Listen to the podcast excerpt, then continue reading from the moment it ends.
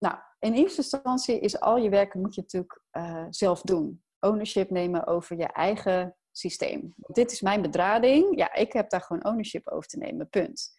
En, um, maar ik heb wel de keuzevrijheid. Uh, wanneer uh, werk ik aan iets? Ben ik daar aan toe? Ben ik daar niet aan toe? En op welke manier en in welk tempo? En um, ik ben wel van gas op de plank. Dus over het algemeen als zich iets aandient, dan uh, duik ik daarin. Maar mijn partner is daar veel terughoudender in. Nou ja, en daar dus alweer oké okay mee zijn, is voor mij alweer een hele les.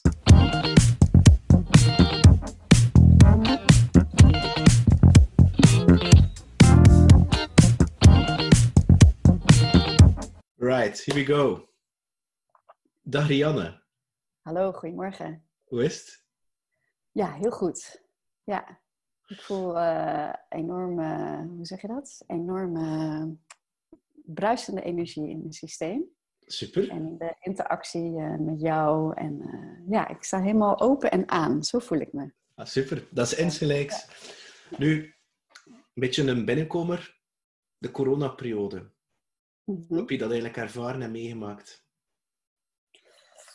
Ja, jongen, wat een thema. Nou, dat is voor mij een uh, thema waar ik mezelf vanuit mijn eigen binnenwereld minimaal mee bezig hou. En ik weet dat ik er ook vakmatig verplicht ben om er erin te verdiepen en er ergens op een bepaald level een mening over te moeten hebben. Mm-hmm. Natuurlijk heb ik dat ook. Uh, zakelijk gezien heb ik er ook mee te dealen en hebben we daar heel veel extra organisatorisch en managementtechnisch werk mee. Maar dat is dan meer een voortvloeisel daaruit. Hoe ik het zelf ervaar is dat um, ik vanaf het begin af aan, zeg maar, toen het ontstond, de hele nou ja, plotse shift in de maatschappij, kind niet meer naar school, kind thuis en allerlei beperkingen, dat ik mijn een, ik voelde een commitment naar mezelf van oké, okay, nou dit gaat impact hebben op uh, energie van mm-hmm. iedereen. Ja. En hiermee worden dus weer imprints, hiermee ontstaan imprints in het systeem van mensen, ja. bij mij, van iedereen. En dat ik heel sterk een commitment voelde naar mezelf, van, uh, naar mijn dochter. En dat ik dacht, oké, okay, wat kan ik doen om haar te faciliteren dat zij um, ontspannen is in, haar, in zichzelf. En daarmee dus ook met alles om zich heen. Om te zorgen dat zij zo min mogelijk de imprints die hieruit kunnen ontstaan vanuit angst, dat die zo min mogelijk grip op haar hebben. Ja. Dus dat zij hier zo ontspannen mogelijk doorheen kan navigeren. En natuurlijk zich bewust is en ook zich kan houden aan beperkingen maar vooral innerlijk zich vrij voelt en relaxed voelt en gedragen voelt en zich beschermd voelt. En dat was mijn eerste uh, ingeving eigenlijk die ik kreeg hierin. Van oké, okay, dat is voor mij belangrijk, dat ik daar oog voor heb. Dus dat ik zelf naar haar toe heel veel dingen uitleg en vanuit ontspanning. Dus wij zijn ook gewoon met een aantal vrienden uh, die daar op dezelfde ontspannen manier mee omgaan. Zijn we elkaar gewoon, gewoon bezoeken en ze mochten gewoon lekker spelen met de vriendinnen. Maar daar hebben we wel keuzes in gemaakt. Hè? Dus ja. niet overal met iedereen. En, dus daar ben ik wel selectief mee gegaan, omgegaan. Maar ook, ja, ook gewoon ruimte ingenomen. Ook vrijheid uh, daarin geborgd. En verder, ge, het andere commitment was van... Oké, okay, nou ja, wat er ook op me afkomt, in welke omstandigheden ik me ook begeef... ik ga er gewoon doorheen navigeren. Dus uh, open, zeg maar, flexibel. En vanuit zoveel mogelijk oordeelloosheid uh, voelen van wat klopt voor mij. Waar, ja. waar, hoe kan ik zelf in mijn centrum blijven? En oordeelloos navigeren door alles wat er ontstaat. En um, ja, zo, zo doe ik het eigenlijk nog steeds. Dus waar ik bepaalde, ja, hoe zeg je dat? Uh, dingen zag gebeuren, ook met uh, boodschappen doen en allemaal pijlen en routes. En ja. Oké, okay, okay, nou goed. Ik voel dat dit energetisch iets met mij doet. -hmm. uh, maar ik kom hier gewoon mijn boodschappen doen. En ik blijf gecentreerd. Dit gaat even om het nu. Ja. En hoe kan ik hier ontspannen doorheen navigeren? Ja. Dus uh, me niet afsluiten, maar zelf in ontspanning blijven. En focus op mijn ademhaling. En van tevoren heb ik dan wel eens even veld gezet voor mezelf. Of een release gedaan als ik boodschappen had gedaan. Om de, de energie zeg maar, van me af te laten stromen. Dus op die manier, uh, dat is eigenlijk mijn grootste focus geweest. En natuurlijk heb ik ook allerlei uh, dingen gelezen en dingen gevoeld. En voel ik er van alles bij. En heb ik net als iedereen echt geen enkel idee wat er nu eigenlijk gaande is en waar dit naartoe gaat. Mm Maar ik blijf zoveel mogelijk focussen op het hier en nu. Zeg maar. Wat is in het hier en nu zeg maar, belangrijk om uh, ontspannen te voelen, gecentreerd te voelen en oké te zijn met alles wat is. En, um, ja, dus, en daar anderen ook bij te supporten. Dus ik heb heel veel contact met mensen om mij heen die ik daarin begeleid ook. Dus daar ligt vooral mijn focus. En ja, ik wilde nog iets zeggen van. En wat ik ook nog voel is dat ik ben heel erg gewend, mijn hele leven al, dat er continu stress is. Okay. Dat er continu chaos is dat er continu hele intense dingen gebeuren. Niet op uh, eh, 24/7, maar wel in een soort van continue, uh, continuïteit. Dus mijn systeem ergens is ook afgestemd op, oké, dus nu zeg maar een crisissituatie. Mm Oké, nou, daar kunnen we mee dealen. Hè? Dus um, inmiddels um, ja, ik, ik kan daarmee zijn. Dit is niet mijn eerste crisis. Ook al is dit een collectieve crisis, mhm. een, een, collectieve situatie. Uh, en is het niet alleen mijn eigen privé setting, maar toch, ik deal ermee vanuit diezelfde energie. Van, ja. Uh, ja, zo van oké, nou, dit is gewoon een nieuwe golf waar je dan uh, mee te dealen hebt.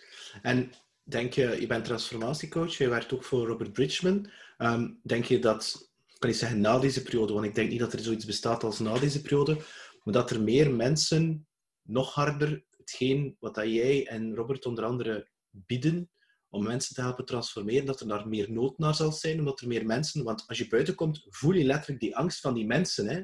Ik, ik, ik denk op dezelfde, ik sta er in dezelfde manier op als jij, maar als ik naar de winkel ga, voel ik wel letterlijk dat er mensen ja, met die mondmaskers en, en voel ik wel die angst. Denk je dat er daardoor dan ook meer bewustzijn zal zijn naar um, ja, dat mensen op zoek zijn naar zichzelf, dat ze gaan ervaren dat ze bepaalde blokkades hebben en dat er daardoor meer vraag zal zijn uh, wat jij en Robert onder andere aanbieden? Uh, ja, volgens mij is dat nu ook al zichtbaar, hè, dat dat al gaande is. Um, ja, het wordt vanuit het, hoe zeg je dat? De, uh, ieder mens wordt uitgenodigd om te dealen met de intensiteit van de energie. In welke vorm de intensiteit zich ook uit in het leven van die persoon.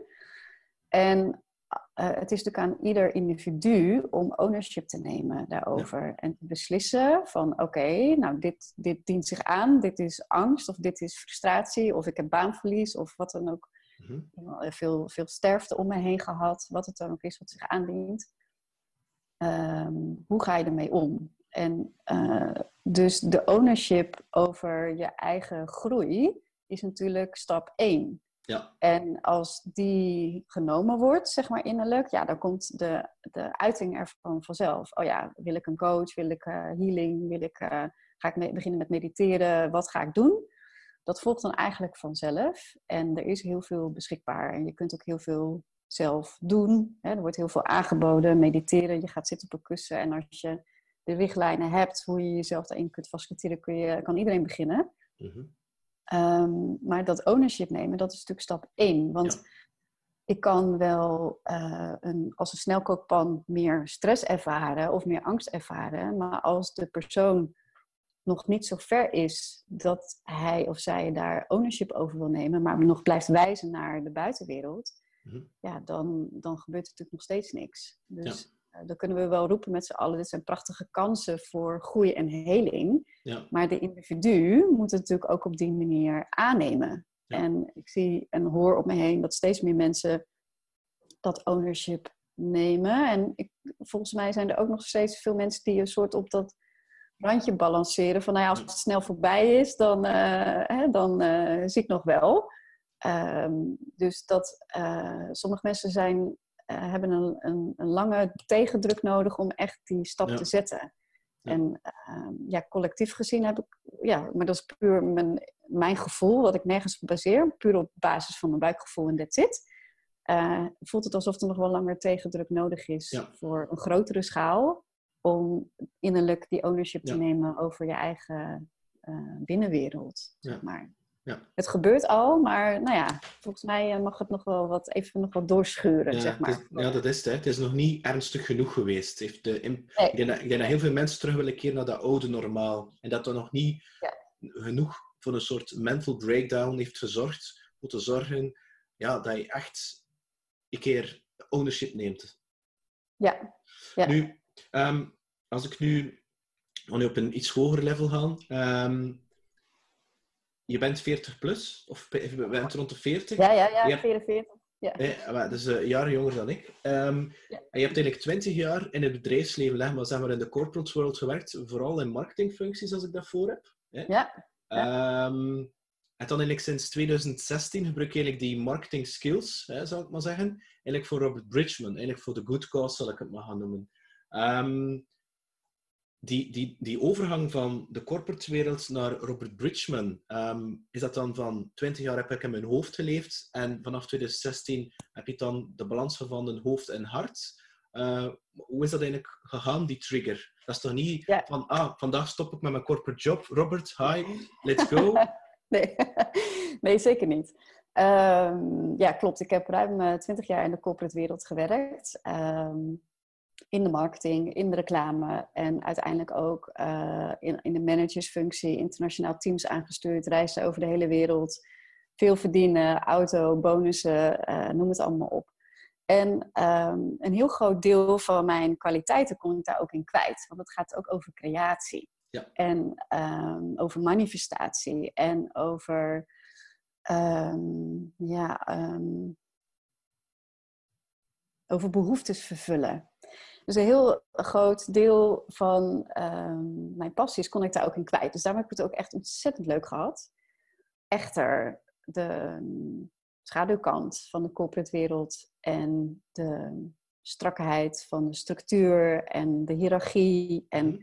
het volledig beschikbaar zijn aan, aan de entiteit van corporate organisaties ja, daar had ik als systeem had ik het daar echt wel moeilijk mee. Ik werkte echt altijd keihard, tot s'avonds laat, presentaties maken, dingen opleveren, altijd heel erg mhm. Ehm, beschikbaar zijn, zeg maar. En ehm, daar voelde ik op een gegeven moment dat dat uh, ophield. En daar is de geboorte van mijn dochter ook een belangrijke schakel geweest, want toen ging ik part-time werken. In ieder geval in de corporate wereld is dat dan vier dagen. Dat is wel hartstikke part-time werken daar. En uh, dat bracht mij ook als vrouw en moeder en vier dagen werken. Toen gebeurde er van alles, zeg maar. Dus uh, een bepaalde positie die ik had, ja, daar werd tegen aangescheurd. Want ik was een vrouw boven de dertig met een kind en ik wilde vier dagen werken.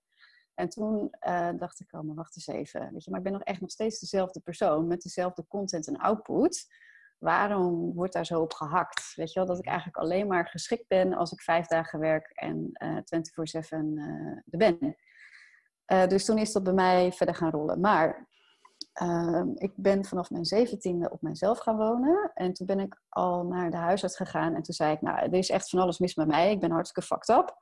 Uh, wat, wat kan ik doen? Kan mij helpen? En toen ben ik zeg maar de eerste psycholoog doorverwezen. Nou, psycholoog, weer psycholoog, weer psycholoog. Toen naar psychiater, een andere psycholoog. Toen ging ik uh, in mijn studententijd ging ik allerlei holistische therapieën opzoeken. Want ik dacht, ja, al dat gepraat, dat wordt er niet voor mij. Mhm. Ik voelde precies aan waar de vragen vandaan kwamen en wat ze ermee wilden bereiken. Dus al mijn weerstandsenergie, die ging er continu voor. En die bespeelde de psycholoog en de psychiater. Ehm, ja, wat natuurlijk totaal zinloos is als je wil helen. Maar mijn systeem kon daar gewoon niet op een andere manier mee dealen. Op dat moment, die kon eigenlijk alleen maar in de weerstand. Dus ik dacht, ik heb iets nodig wat voorbij het hoofd gaat. Weet je wel, ik moet iemand hebben die uh, mij ja, kan grijpen uh, in mijn systeem voorbij het hoofd. Dus toen ging ik allerlei holistische dingen doen. En uh, dat was vanaf mijn twintigste jaar, denk ik, dat ik daarmee begonnen ben. En toen heb ik nou ja, tot vandaag de dag ben ik daarmee bezig geweest. Dus ook al werkte ik in de corporate wereld, ik was altijd non-stop bezig met heling. Dan had ik weer daar een workshop, dan had ik daar weer een sessie, dan had ik daar weer uh, een massage, dan had ik daar weer een uh, driedaagse. Dus ik ben mijn hele leven al gefascineerd door uh, of op heling. Hoe, hoe kan ik meer mezelf zijn. Want ik voelde altijd onwijs veel stress en spanning en angst in mijn systeem. En ik kon het niet goed duiden en ik wist ook mijn god niet wat ik ermee moest doen. En ehm, toen dacht ik, weet je wat, ik heb, hoe zou het zijn als ik zelf een eigen praktijk zou hebben? Zoals al die mensen die ik continu bezoek, zeg maar. En toen dacht ik, ja, maar welke methode past dan bij mij? Want je hebt zoveel interventiemethoden die er bestaan. En met alles had ik wel iets. Ik denk, ja, maar waar baseer ik dan mijn keuze op? Hoe weet ik nou wat mijn ding is, zeg maar? Ja. En uh, daar kwam ik niet uit. En dan deed ik daar een opleiding of deed ik daar een cursus. En elke keer begon ik en dan halverwege dacht ik, nee, dat is het niet. Het is niet helemaal mijn passie. Dus elke keer stopte ik ermee en ik ging door en ik ging door en ik ging door. En, maar ik voelde altijd een soort verlangen dat ik professioneel gezien er iets in dat omveld ook wilde doen. Ja. En, uh, maar ook vond ik dat uh, ik nog veel te fucked up was om een ander te begeleiden. Hè? Dus ik, ergens had ik ook een soort oordeel van ja, oké, prima dat je dan, uh, hè, niemand is volledig verlicht en is ergens, maar je moet toch wel, nou ergens een bepaald, je moet in ieder geval stoppen met projecteren. Weet je wel, dat lijkt me toch wel een soort basisvereiste als je iemand wil begeleiden op persoonlijke ontwikkeling. En ik voelde dat ik dat nog steeds deed. Ik had zoveel triggers. Dus ik dacht, ja, dat gaat hem niet worden. En toen besloot ik om uh, een meditatietrainersopleiding uh, te gaan doen. Want ik dacht, weet je wat? Als ik nou gewoon meditatielessen ga geven, dan hoef ik niemand te begeleiden. Hè? Dan hoef ik alleen maar het meditatieproces te begeleiden. Dus kan ik eigenlijk ook niet al mijn shit projecteren op, op de mensen, zeg maar, die ik dan begeleid. Dat leek me redelijk safe. Ik denk, nou, dan, uh, dan durf ik mezelf wel te vertonen, zeg maar, in die uh, rol. En toen zoeken, zoeken, zoeken, toen kwam ik bij Robert uit. En meteen voelde ik een soort klik bij hem. Van, uh, ik weet niet, er klopte iets. Ja. Toen ben ik bij hem begonnen daarmee. En toen dacht ik, weet je wat, inmiddels werkte ik niet meer in de corporate wereld. Toen heb ik nog anderhalf jaar gewerkt voor een stichting die zich bezighoudt met duurzaamheid. Met name natuurbehoud en het begeleiden van corporate organisaties uh, daarbij in strategie. Dat was een stichting. En, maar dat, dat, dat trok mijn systeem niet, want ik ging van hardcore commissie naar een stichting. Ja, dat, dat, dat kreeg ik niet verwerkt. Dus wel vanuit de ideologie, maar niet vanuit de manier van werken. Want ik wilde echt, ik ben resultaatgericht. Ja, ja.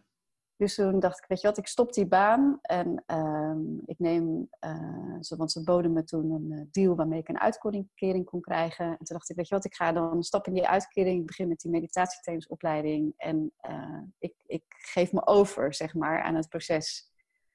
En toen kwam ik bij Robert en in het eerste weekend van de training hadden we contact. En toen hadden we een pauzemoment en toen kwam hij naar me toe en toen zei hij van, ik ben al een poosje op zoek naar een marketeer voor mijn organisatie wil jij misschien voor mij komen werken? En ik voelde dat en het klikte meteen in. Ik zei, ja, dat is goed. En toen zei hij, wanneer kan je beginnen? Ik snap toevallig maandag, want ik heb net mijn baan opgezegd. En zo viel alles in één keer uh, boem op zijn plek. En vanuit daar is het allemaal verder gaan ontvouwen. Omdat in de begeleiding en coaching uh, met Robert heeft mij in, eigenlijk in een heel snel tempo um, ja, diepe stukken uh, met mij zeg maar, geheeld en ontworteld. Waardoor ik na een jaar echt voelde, oh ja, nu ben ik er wel klaar voor om die coachtraining te gaan volgen. En transformatief coachen, zeg maar, te gaan omarmen. Omdat ik voelde zo van, ja, nu, nu voel ik dat ik wel die stap kan zetten. Om, uh, ja, dat ik uh, stabiel genoeg ben. En toen is de hele ja, reis begonnen op dat vlak. En uh, ik, ook met Althazar. Ik, um, ik ga direct over de transformatiecoaching deel babbelen. Na twee weken geleden had ik iemand uit India um, die, die zweert via de Ayurvedische tradities en um, die in Singapore woont. En toen had ik het woord meditatie liet vallen. Die zei van ja, Peter, met alle respect, maar wat dat jullie in het Westen noemen meditatie, is een of ander commercieel centering, grounding ding. Ik bedoel, bij ons meditatie is echt de vierde stap binnen het yoga gebeuren. Heb jij daar een bepaalde visie op? Want ik was een klein beetje, ja, oké, uh, want ik heb onder andere de meditatie ook gedaan bij, bij Robert onder andere en nog een aantal anderen. En voor mij was dat nu, wat is het hier nu eigenlijk, die meditatie? Uh, want ik ben er zelf verslaafd aan, zou ik maar zeggen, twee keer per dag. Maar toen was ik een klein beetje van, ja, wat is het hier nu eigenlijk, uh, het woord meditatie? Ja, is natuurlijk lastig om te antwoorden, want ik weet helemaal niet, ik was niet bij dat gesprek. hè? dus met welke energie heeft hij dat uh, gezegd? Wat was eigenlijk zijn punt wat hij wilde maken? Dus dat kan ik natuurlijk niet helemaal invoelen. Maar ze, ze zei um, van, toen ik zei van meditatie is dat je effectief naar binnen gaat, en allee, het heeft verschillende vormen natuurlijk, hè. Um, maar de, de meest gekende vorm is dat je, wat dat je effectief op de ademhaling je, je, je, je, je um, awareness, um, je aandacht naartoe ja, brengt. En, dat je ja. dat, en als de gedachten komen, dan, dan laat je die ja, toe, maar keer je terug weer naar, die, naar, de, naar de aandacht, naar het bewustzijn op je, op je ademhaling. En herhaal je dat proces continu. Um, mm -hmm. En ze zei, ja, nee, dat noemen wij grounding of centering, noemen wij dat. Ik dacht van, mm -hmm. oké, okay, ja. Dus um, vandaar omdat je dat net vermeldde van die meditatie. Ja. Ik ver, vermoed dat Vipassana-meditatie was. Ja, Vipassana. Je, ja, Vipassana, ja. Ja, uh, nou, je hebt ook heel veel soorten meditatie. Dus daar heeft ze natuurlijk uh, sowieso een punt. Hè? Dus wat is nou eigenlijk meditatie? Dat is dan weer een, containerbegrip. Maar de Vipassana-meditatie, dat is de meditatie die geteacht wordt. Uh, hè? Dat is de basis eigenlijk van de teaching binnen de, de Bridgman-methode. En die ik zelf dus ook omarmd heb. En um, hoe ik het zelf ervaar, is dat um, met de Vipassana gaat het erover dat je waarneemt. Dus je stapt in de waarnemende energie. Dus je zit hè, in een bepaalde uh, positie. Die positie helpt om je energie optimaal te kunnen laten stromen. Dus dat is dan een ondersteunend iets. Maar in principe kun je natuurlijk altijd en overal mediteren. Ook lopend, ook in de, ook in de supermarkt. Eigenlijk kun je natuurlijk overal mediteren. Want je kunt overal in de waarnemende ja, positie stappen. Maar goed, even, het gaat even om de beoefening. En in die beoefening uh, neem je gedachten waar, sensaties waar, fysiek, mentaal, emotioneel. En daar kijk je naar. Je, je gaat eigenlijk beoefenen dat alles komt en gaat. dat alles in golfbewegingen voorbij komt. En je te openen voor die sensaties. Dus dat de sensatie niet wordt weggedrukt of uh, gegrepen wordt hè, vanuit verlangen of juist uh, vanuit uh, afgunst. Maar dat je je opent, energetisch opent voor sensaties. En het proces van binnen laten komen en weg laten vloeien. En in dat proces, nou dat is nog, best wel een uitdaging, hè? want laat alle sensaties maar eens volledig vrij en open toe, zonder dat je daar een impuls op krijgt ja.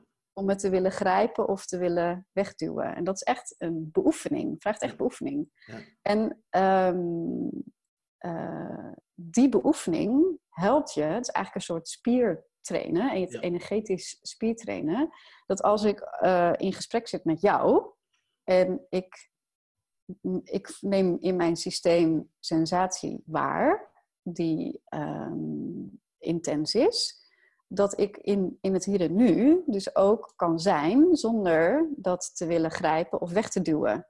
Mhm. En dat maakt dat ik in elk moment in het dagdagelijks leven gecentreerd kan blijven en kan, contact kan zijn met, hè, met gronding en afgestemdheid.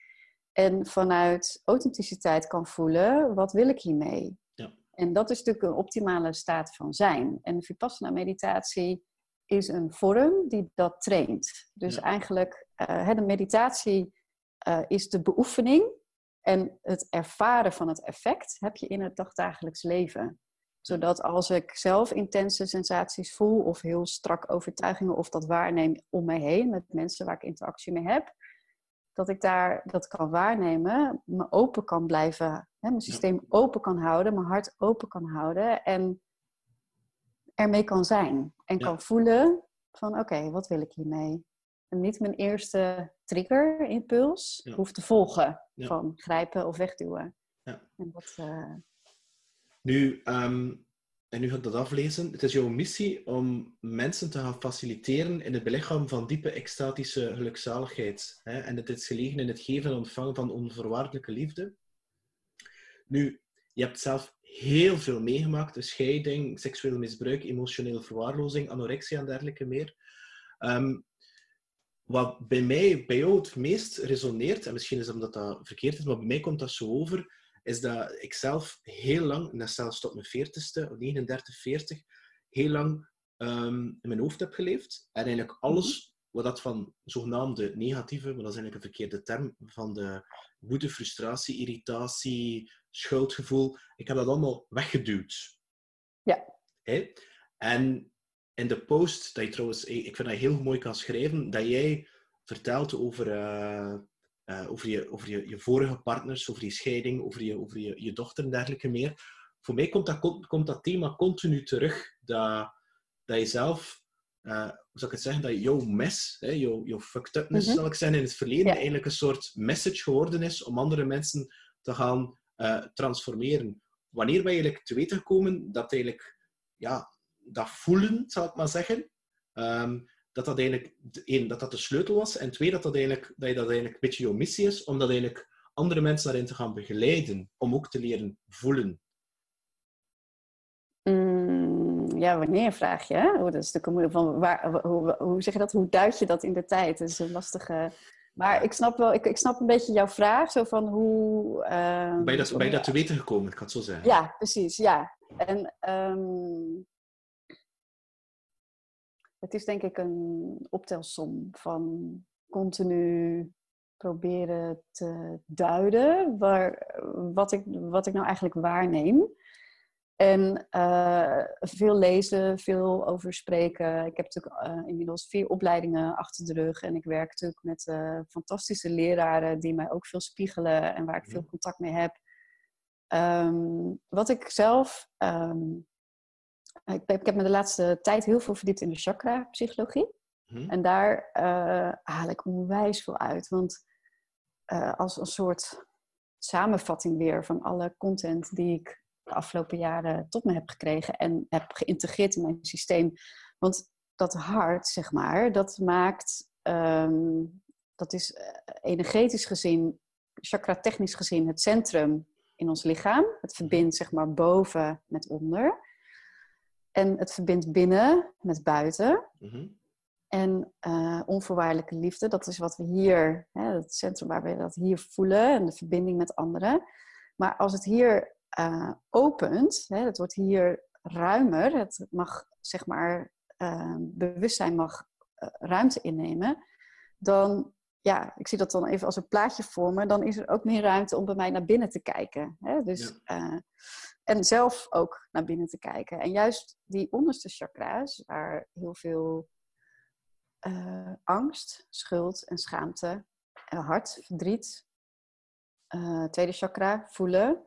Um, daar zit zoveel opgeslagen in ieder systeem van het mens zijn. Dat zijn en de, ja, de ego-constructie, lagere mm trillingstukken. Ja. En naar boven gaat het weer over een andere dimensie. Maar juist dat onderste gedeelte van ons lichaam en alle energieën die daarbij zitten, daar was het echt één opstapeling bij mij en bij heel veel mensen van allerlei ervaringen en energieën uit dit leven en het vorig leven die daar mhm. opgeslagen zaten. Dus ehm, in het proces van meer en meer mijn hart openen en zicht krijgen op al die stukken in mijzelf, ehm, ja, ben ik gaan opschonen, waardoor het meer kan stromen. Ik ben niet bang om mijn innerlijk te tonen en mhm. mijn donkere kant te tonen, um, omdat ik uh, daar zo over het algemeen vrij oordeelloos uh, en schaamteloos mee kan zijn. Mhm. En dat is een hele fijne bedding, want dan kun je ermee werken. Dan kun je werken met die energieën. En um, een van de grootste schakelstukken daarin is geweest, is begrijpen wat intimiteit is. Ja. En intimiteit is uh, iemand ja, je dichtbij laten. Hè? Dus de, je, je schaduwkanten laten zien en niet alleen maar je potentieel uh, tonen aan iemand. En ik heb een uh, lange tijd nog steeds, maar lange tijd ook heel intensief met Rupert gewerkt op, op heling en coaching. En ik had heel veel issues met mannen en vertrouwen. En uh, Robert is eigenlijk de eerste man geweest in mijn leven die, uh, waar een vertrouwensband was, waar veiligheid was. En waarbij ik mijn schaduwkanten kon laten zien en dat dat helemaal oké was. Ja. En daardoor kon ik er zelf ook mee zijn, zeg maar. En ik heb dat uh, vaker tegen hem gezegd. Je hebt me echt geleerd wat intimiteit is. En dat intimiteit niets te maken heeft met seksualiteit. Nee. En um, dat is zo'n groot goed geweest. om te begrijpen en echt te doorvoelen wat intimiteit is en liefde dus ook. Ehm, ja, dat heeft mijn uh, hele proces vervolgens uh, bedding gegeven. Om echt al mijn uh, innerlijke schaduwkanten laag voor laag, stuk voor stuk te, op te zoeken en te erkennen en te transcenderen. En dat maakt ook dat cliënten waar ik mee werk of groepen waar ik mee werk, dat het maakt me niet uit wat voor schaduw er is. Uh, ik, ja, het is oké, zeg maar. Hè? Dus we kunnen gewoon um, zijn daarmee, oordeelloos en schaamteloos. En, uh, maar een jaar terug durfde ik op Facebook nog niet eens een like te geven bij iemand. Zeg maar, als iemand dan een verhaal schreef, durfde ik nog niet eens te klikken, uh, hartje of duimpje. Serieus? Dat durfde, ja, nee, durfde ik nog niet eens. Nee, ik was, want eh, mijn hele systeem triggerde daar nog uh, op, zeg maar. Van, oh ja, maar dan word ik gezien en dan vinden mensen daar wat van. En toen dacht ik, ja, maar goed, als ik niet eens nog een like uh, durf te geven, dan heb ik nog wel wat te doen. en op een gegeven moment besloot ik, want ik, heb een, uh, ik werk met een, uh, ja, een droomboekje, zeg maar, waar ik mijn, ja, niet zozeer doelen, maar ergens zijn natuurlijk doelen, maar affirmaties opschrijf. Mm -hmm. ik ben dankbaar en gelukkig nu. En ja. nou, schrijf het dan maar op, hè. dat is vanuit de manifestatiekracht. Ja. en ik wist natuurlijk dat ik iets had op zichtbaarheid en op me kwetsbaar durven tonen. Niet alleen maar naar een individu die ik vertrouwde, maar naar gewoon iedereen. Toen had ik opgeschreven, had ik daar een affirmatie opgeschreven. En toen dacht ik, oei, nou, we gaan het zien wat dit uh, gaat brengen. En um, ja, toen ben ik vorig jaar begonnen met uh, schrijven, zeg maar, over meer mijn kwetsbaarheid durven tonen. Ja, en dat voelde meteen zo goed en zo bevrijdend toen, nou ja, toen heb ik het ook echt kunnen shiften. En als ik dan nu kijk naar wat ik allemaal deel, uh, ja. echt moeiteloos eigenlijk. En hoeveel mensen daarop reageren en hoeveel contact ik ook daardoor krijg uh, op Facebook of ook privé van mensen. Dan denk ik, goh, je moest eens weten, een jaar geleden durfde ik nog niet eens een like te geven. Ah, en dan, okay. uh, ja, dan zijn mensen super verbaasd. Zo van, ja, maar hoe kan dat dan? Dus ja, werken met energie. Hè? Dus als ik, um, oké, okay, ik heb hier een blokkade op zitten. Uh, dat is oké. Okay. Ik zet het doel, of mijn affirmatie wordt dat ik deze ga doorbreken, dat ik deze ga shiften. Dus ik schrijf dat op, ik plak daar plaatjes bij. Dus ik commit mij echt aan deze shift. En daarna laat ik het los. Dus dan laat ik los uh, van ja, wanneer dat dan plaatsvindt en hoe dat dan plaatsvindt. Uh, en in welke vorm, hè, want dat is dan aan het universum. Uh, en elke keer ontstaat dat ook. Hè, want ja. Bijna alles wat ik in mijn droomboek heb geschreven, dat manifesteert zich. Soms ja. heeft het ook een aanloop nodig. Ja, maar eigenlijk als ik het doorheen blader, denk ik, ja, vink, vink, vink. En zo blijf ik ermee aan de slag. Dus om de zoveel tijd schrijf ik weer nieuw weer op. Ik, oeh, ik voel weer ergens een, een uh, blokkade. En uh, ja, die gaan we tackelen. Maar, maar nooit... wat belangrijk... Ja? Ja, oh ja, wat, zeggen, wat belangrijk is, dat je het echt energetisch uh, aanpakt. En dus niet in je gedrag gaat zoeken naar, oké, okay, vanaf nu ga ik dus gewoon schrijven wat ik wil. Nee, vanaf nee. nu ga ik dus gewoon en dat loslaten, maar Ja. echt uh, ja. Ja. met spirit samenwerken van, oké, wat is de energetische blokkade? Zodat het ook echt authentiek is als ik er uiting aan gegeven. Want dat is, ehm, hoe, zeg, hoe, hoe ging je dat nu zeggen? Ehm, ja, ik ben het kwijt. Doesn't matter. Ehm, ik weet het niet meer. Dus even kijken of ik hem nog weet. Nou, over het schrijven van er continu mee bezig blijven en... uh, ja, ja, doesn't matter, doesn't matter. Ah. Ja. Maar goed. Nu, ah, want wat, wat er mij vooral opviel is een jaar geleden, want ik, ik denk dat ik je nu een kleine twee jaar ken. Ehm, want bij mij was het zo dat eigenlijk door de geboorte van mijn zoon ben ik extreem moe geworden, maar zodanig moe dat ik eigenlijk geen zin meer had om te leven. En dan eh, Mm. ben ik Robert via Jan Bommeré leren kennen. En, ehm, en zo is de bal aan het rollen gekomen en ben ik zo, jou, heb ik jou ook leren kennen. Maar een of- een jaar of twee jaar geleden was hij heel, ik kan niet zeggen afwezig, maar meer aanwezig als de, ja, ik kan niet zeggen, de marketingrechterhand van, eh, van, van, van Robert. En dan inderdaad heb je heel die shift gemaakt. Een hele mooie website, hele mooie teksten. Ehm, dus voor mij was het zo, ja oké, ik kan niet zeggen een beetje naturel. Was dat zo, dat dat, de, dat, dat zo de normale, ja, ze zeggen ook wel, als je eh, vijf, de vijf personen met wie dat je het meest omringt, zo word je ook een stukje zelf. Dus dat lijkt me ook wel redelijk logisch dat je natuurlijk continu met Robert, in, of toch veel, in, zijn, in zijn buurt komt, dat je dat, dat, je dat zeggen, overneemt of dat je ook zelfs een stuk zo wordt. Want bijvoorbeeld, heel veel van de dingen die Robert zegt, ga een uur in de, in de natuur gaan wandelen en al van die dingen. Ik doe dat nog altijd. Ehm, dus uh, nu, um, je sprak net over intimiteit en seksualiteit. Wat er voor mij niet 100% duidelijk is, is dat, um, zo bijvoorbeeld op je site uh, heb je ook workshops die het echt, het, uh, en ik had ook een paar dagen geleden gepost, dat heel veel mensen, dus mannen en vrouwen, nog altijd struggelen met die, met, met, met die blokkade, met het, het vastzetten van die seksuele energie. En je mhm. spreekt daarnaast ook over intimiteit. Is dat, wil ik dat zeggen van, ik doe de twee, maar ze staan los van elkaar? Uh, waarbij dat, je, dat, dat ik inderdaad workshops geef rond uh, ja, dat het bevrijden van die seksuele energie, dat weer kan stromen. En daarnaast pak ik ook intimiteit aan. Of hoe moet ik dat eigenlijk, die, die twee zien, wat je eigenlijk zijn op focust? Of... Ja. ja, ik snap je vraag. Ja, en ik was nog even getriggerd doordat je, wat je net zei, hè, die vijf mensen. Ehm, ja, ik ken ook uitspraken van de tien mensen waar je mee omgaat, beïnvloeden je het meest. Maakt niet uit, vijftien, maar ik snap heel goed wat je bedoelt.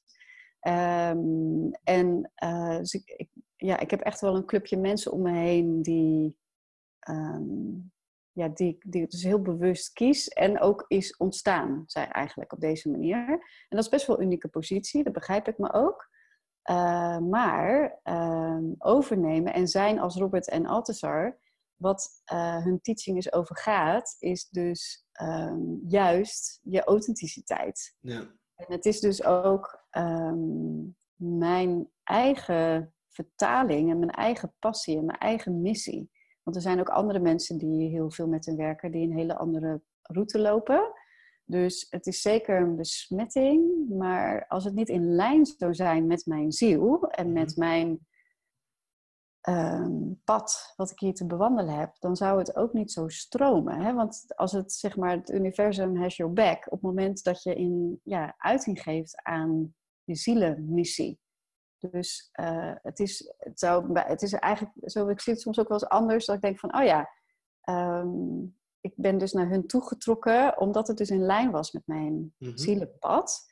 Uh, of we dat nou hebben afgesproken met elkaar, laat ik dan in het midden. Maar in ieder geval, er zit een natuurlijke resonantie, omdat het al de bedoeling was. Ja. En het podium dan ook uh, zich ontvouwt op deze manier. En dat is fantastisch.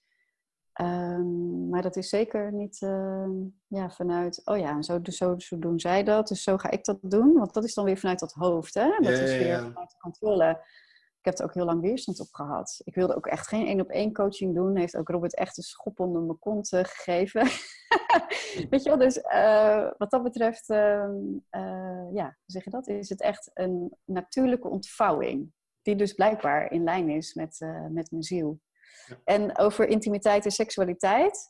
Um, nou, intimiteit gaat over Um, wil ik het even niet over de intimiteit met een ander, hè, maar intimiteit überhaupt, zeg maar met jezelf, gaat over uh, zijn met je eigen schaduwkanten. Mm En zijn met je eigen uh, potentieel. En die dat doorzien en daarmee werken. En um, daar ook weer vanuit schaamteloosheid en oordeelloosheid mee omgaan. En dat kan super pijn zijn en dat kan uh, heel verdrietig zijn en het kan super frustrerend zijn maar uiteindelijk het oordeelloze onderzoekende maakt dat het zich allemaal, hè, dat je ermee kan werken. En uh, dat ontbloot eigenlijk je hele systeem, zeg maar. Hè? Je hele, uh, hebben, al je imprints, al je overtuigingen, al je contracten, noem het allemaal op. En um, seksualiteit gaat natuurlijk over levenslust, mm over levensplezier, over levenskracht ook, over voelen. Hè? Dus dat gaat over die de stroom, zeg maar, van, van leven, van stroom van leven. Hè? Het is de kundalini-energie. Ja. En um, je openen betekent toch niet dat het vol stroomt. Hè? Ja. En het is wel een voorwaarde, natuurlijk, openen. Anders kan natuurlijk ook weinig stromen. Zowel niet in de ontvangende zin, zeg maar, uh, met universum, als met andere mensen. Ja. Ehm, dus dat openen, dat, heeft, dat vraagt zeg maar heling. Hè? Hoe meer heling je hebt, uh, innerlijke heling je hebt gedaan, hoe meer je kunt openen, hoe makkelijker je kunt openen, hoe meer je kunt zijn met al je schaduwkanten, omdat je uh, evenwicht ontstaat in je systeem en de triggers ervan afgaan. En het laten stromen van levensenergie in je eigen systeem en dan in seksueel contact met iemand anders, dat vraagt een vaardigheid in het laten stromen van de energie. En vaardigheid heeft eigenlijk, eh, skills, heeft eigenlijk weer niks te maken met heling. Want heling is een, hè, heling kun je ook niet forceren. Dat heeft een bepaalde, ja, hoe zeg je dat? Proces. Proces, ja. ja. van wat zich, de skills kun je wel trainen. Ja. Dus ik, je kunt wel gericht oefeningen doen om de kundalini-energie, zeg maar, uh, ja, op te wek, um, aan te boren. Dat is misschien een fijner woord en door je heen te laten stromen. Er zijn natuurlijk in de tantra-wereld ja. onwijs veel uh, tools uh, voor, mm um, die daar juist gericht op zijn. Hè? Op het creëren van, van skills, van vaardigheden, in het stromen daarvan. Um, maar echt, echt open kunnen zijn, maar dan ook gecentreerd kunnen blijven. Dus niet vanuit uh, codependency, hè? dus vanuit de, de emotionele trekkracht die dan vaak ontstaat. Dus je blijft overeind in je eigen centrum, open. En vanuit die uitwisseling, zeg maar, de energie laten stromen, vraagt dus enerzijds eerst instantie heel veel heling. Ja. En vervolgens, zeg maar, beide de skill om die energie te laten stromen. Ja. En als je dan uh, vrijt met een, uh, met een partner, dan heb je totaal andere uh, ervaring van seksualiteit als wanneer je nog ehm, heel veel heling, zeg maar, uh, vereist is. Want ja, dat bepaalt ook de openheid en de, de verbinding met kunnen voelen en daarmee kunnen zijn. Uh, maar ook de skills, hè? want je kunt wel zeggen, nou oké, we zijn lekker, hè, we hebben een beetje opgeschoond, we voelen ons wel oké met onszelf. Ja, en dan?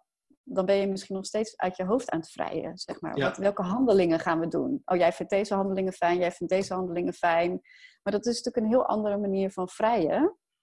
Als wanneer je de energie die er is, laat ontvouwen en volgt. Ja. En dan heb je een heel ander dynamiek in de seksualiteit. Ja. Uh, als wanneer je ja, handelingsgericht bezig bent. Hè? Dus en dat is zo'n gave uh, omveld. En uh, nou, ik had ook nooit gedacht dat ik daar ooit zou terecht zou komen. Want met seksueel misbruik wat ik heb ervaren. Nou, ik heb uh, stukken in mijn leven gehad dat ik uh, de hoer, zeg maar, heb uitgespeeld. En heel veel seks had met allemaal mannen. Vooral mannen die een relatie hadden en mij erbij hadden als, als extraatje. Ik vond het allemaal prima, het interesseerde me allemaal niet. Maar het was, helemaal, het was natuurlijk helemaal geen openheid, helemaal geen liefde, het was puur lust.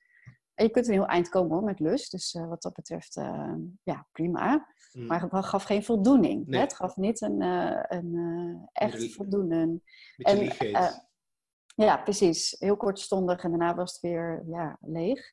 En um, dus door te werken aan mijn eigen heling, waarin ook de, het seksueel misbruik en het, het herbalanceren van mijn tweede chakra een gevolg was, en ook dus het voelen en verbinding zijn met mijn eigen systeem. Mijn eigen veld kunnen houden. Hè? Dus mezelf zeg maar energetisch overeind houden. En het veld van de ander kunnen voelen, lezen. En ook veld kunnen houden voor de ander. Uh, dan ontstaat er een heel ander spel. Dus ik weet nog dat ik... Uh, en de non heb ik ook gespeeld, uh, jarenlang. En um, dus na mijn scheiding, ik denk dat het twee jaar terug was... dus zat ik bij kennis op Ibiza... En ik zat dus met dat droomboek, datzelfde droomboek. En toen dacht ik, ja, oké, ik wil een paar nieuwe dingen voor mezelf gaan zetten. Want de scheiding... Ik ging eigenlijk naar Ibiza om uit te huilen over de scheiding. Maar toen zat ik op Ibiza en toen waren er geen tranen meer. En toen dacht ik, oh, nou, volgens mij heb ik al... Ik had natuurlijk onwijs veel proceswerk op gedaan. Ik denk, oh, volgens mij is het al oké. Oké, nou goed, als het dan blijkbaar oké is, wat is dan mijn volgende ontvouwing, hè, energetisch? Toen dacht ik, oh ja, nou oké, of ik word non, Weet je wel, ik schrijf echt nu gewoon seks af voor de rest van mijn leven. Of ik geef de kans. Want het, het schijnt zo te zijn dat dat haalbaar is, dat je daarvan kan genieten, echt. Dus ik dacht, oké, okay, I give it a try. Universum, bear with me. En ik heb dat opgeschreven. Echt vijf pagina's erover. Over contact met mijn eigen lichaam. Hè? Dus mijn verbinding met mijn eigen seksualiteit, mijn eigen uh, seksuele energie. ehm, opschoning van al mijn blokkades, specifiek daarop. partnerschap, hè, dus met de juiste partner en vrije expressie ervan. Nou ja, toen is dat hele proces is versneld geraakt, omdat ik dat me echt ook gecommit heb. Zo van, oké, nou als dit in lijn is met mijn ziel, dat ik dit mag helen, dan ga ik er ook nu voor. En dat heeft twee jaar lang tot uh, heel uh, ja, intense processen geleid. Maar ook dat ik nu met mijn huidige partner echt oprecht me vrij voel in mijn seksualiteit met hem. En um, we in staat zijn om alle kanten van het spectrum zeg maar, met elkaar te verkennen. Dus soms is het heel zacht en intiem en teder en heel verstillend bijna. En soms is het echt woest en geil. En uh, ja, hoe zeg je dat? Kan het niet gek genoeg? Ja. En uh, daarin volgen we, we zijn heel erg afgestemd op elkaar daarin. En volgen we de energie. Dus echt geen idee wat er gebeurt, hoe lang het duurt of wat we gaan doen. Maar elke keer is het een soort van: oké, nou laten we beginnen. En dan zien we, voelen we in ons lichaam ja. welke de beweging er wil komen. Wat is de energie die er nu is? En wat dus ook kan gebeuren, dat terwijl we aan het vrij zijn, een van de twee uh, in één keer in een andere energie zit. En uh, oké, nou kom, we gaan een koffie zetten, weet je wel? en dan tien minuten later kan het zich weer ontvouwen. Dus het is heel erg um, oké zijn met de energie die zich aandient in het moment. En uh, daar is die Vipassana natuurlijk ook weer ja, een, een, uh, een, een, fantastische bedding onder. Dat alle sensaties die dan door je lichaam komen, um, dat je die kan aanschouwen, oordeelloos, schaamteloos, en kan voelen, oh ja, wil ik daar gehoor geven of wil ik daar geen gehoor aan geven? Maar ik kan me, kan me inbeelden dat uh, als, je, als er een van de twee partners nog een dat ego laat leiden en die heeft een bepaalde nood dat hij nu wilt, of een behoefte nu wilt ingevuld worden. En op een keer zei ja, ik ga koffie zetten, dat, uh, nee, dat je, uh, hoe zou ik zeggen, dat je heel goed getraind dient te zijn om te zorgen dat je, niet, dat je die projectie niet gaat gaan overgeven van hey, ik, ben, ik, ben, ik ben hier wel hè, ja. running hot en ik wil, nu, ik wil nu die ontlading en nu moet je niet weglopen, it's all about me. Nu, um, jouw, jouw coachings, um, moet ik dat dan zien dat je um, dat dat. Kom je dan als koppel? Kom je dan alleen? Kom je dan in, in, in groep? Of um, is dat dan ook meer vrouwen dan mannen? Um, hoe moet ik me dat dan voorstellen? Wie dat er dat dan, hoe dat je dat dan best aanpakt? Uh, want ja. je bent, als je over seksualiteit babbelt dan toch, meestal met twee. Allee, ja. Mm -hmm, zeker, ja. In ieder geval in de uitwisseling. Hè? Allee, in de... In de, de allee, ja. Ja, ja precies. Uh, nou, dat vraagt zeker um, gecentreerdheid in je eigen systeem om te mm. dealen als jouw partner in een keer in een andere energiestroom zit dan jijzelf. En dat is niet alleen in de seksualiteit, dat is ook eh, de hele dag door. Hè? Zit je in een andere energiestroom, zeg maar op een andere dan, dan je partner, dan kun je daar ook uh, aan tafel uh, kun je dat ook zeg maar waarnemen, voelen en daar heb je daar ook een, iets mee te doen, zeg maar. Mhm. Dus um, en het, de, in, in seksualiteit vergroot het zich iets meer uit, omdat daar de lust natuurlijk ook een heel groot onderdeel uh, van is. En um, het vraagt dus heel veel, het is onwijs leerzaam en uitnodigend om daarmee te dealen. Mits je van tevoren met elkaar afspreekt dat je op die manier met elkaar omgaat. Mhm. Dus echt vanuit authenticiteit. Uh, stopt, ah, ik voel het even niet meer. Uh, en als de ander geraakt wordt in zijn ego, dat dat dus benoemd wordt. En dat je daar beide zorgvuldig, met zorgvuldigheid mee omgaat en aandacht geeft. Want dan kan het helend werken. Dan kan er een programma of een imprint of een trigger of een uh, geraakt worden. Hé, hey, dat is interessant. Zullen we het daar eens heel even over hebben? Want dan schoon je dus op. Dus als je daar uh, uh, dat bij jezelf houdt, dan wordt het een frustratie, een trauma. En dan ja. werkt het natuurlijk niet in een positieve spiraal mee. En ik, in het begin had ik dat ook wel eens hoor. Als ik dan voelde bij mijn partner dat, dat, dat de energie even weg was, zeg maar. Dus dat de, de focus en de aanwezigheid er niet helemaal was. Dus dat ik voelde dat hij niet helemaal meer in zijn lichaam aanwezig was. Ja, dat voel je gewoon feilloos bij elkaar. En dan werd ik ook wel eens gefrustreerd van. dacht ik, ja jemig, kom op, weet je wel. Blijf er even bij. Maar ja, dat is mijn ego wat dan trekt aan hem. En gelukkig uh, is hij hij heeft ook gewoon nog zijn stukken, net als ik, maar hij is wel bewust en kan mij daar kan ook zeggen, ja, dat klopt. En we moeten er dan toch maar even mee dealen. Ja. Dus, uh, maar juist open zijn uh, en open blijven voor ook de trigger die zich dan aandient, uh, maakt dat je samen groeit in intimiteit, vertrouwen, veiligheid. En je datgene wat daaronder ligt, onder die trigger, dat je samen zeg maar dat benoemt en onderzoekt en als richtingaanwijzer neemt voor heling. En dan merk je dat je steeds minder dat soort triggers krijgt en alleen maar om moet lachen. Uh, laatst ook, toen maakte ik ook een opmerking. Ik weet niet hoor, maar ik heb echt nu zin in koffie. Ja, toen schoot hij gewoon hartstikke in de lach. Toen, nou, eigenlijk, ik zit er echt heel erg anders, maar het is helemaal prima. Ja, en tien minuten later waren we weer aan het vrijen. Dus als je het ook, um, uh, hoe zeg je dat? Met elkaar meebeweegt in die dans. Ja, ja, ja ja, dan uh, is niks permanent. Weet je wel, alles ontvouwt zich weer opnieuw en opnieuw en opnieuw en opnieuw. Ja. Dat, dat is weer die golven waar je het er net ook over had. Hè? Dat is, dat is weer dat. Hè? Dat is die... Um... ja, en over de vraag over koppels en alleen. Ja, ja, ja. Ja, uh, ja um, nou, in eerste instantie is al je werk moet je natuurlijk uh, zelf doen. Ownership nemen over je eigen systeem. Dit is mijn bedrading. Ja, ik heb daar gewoon ownership over te nemen, punt.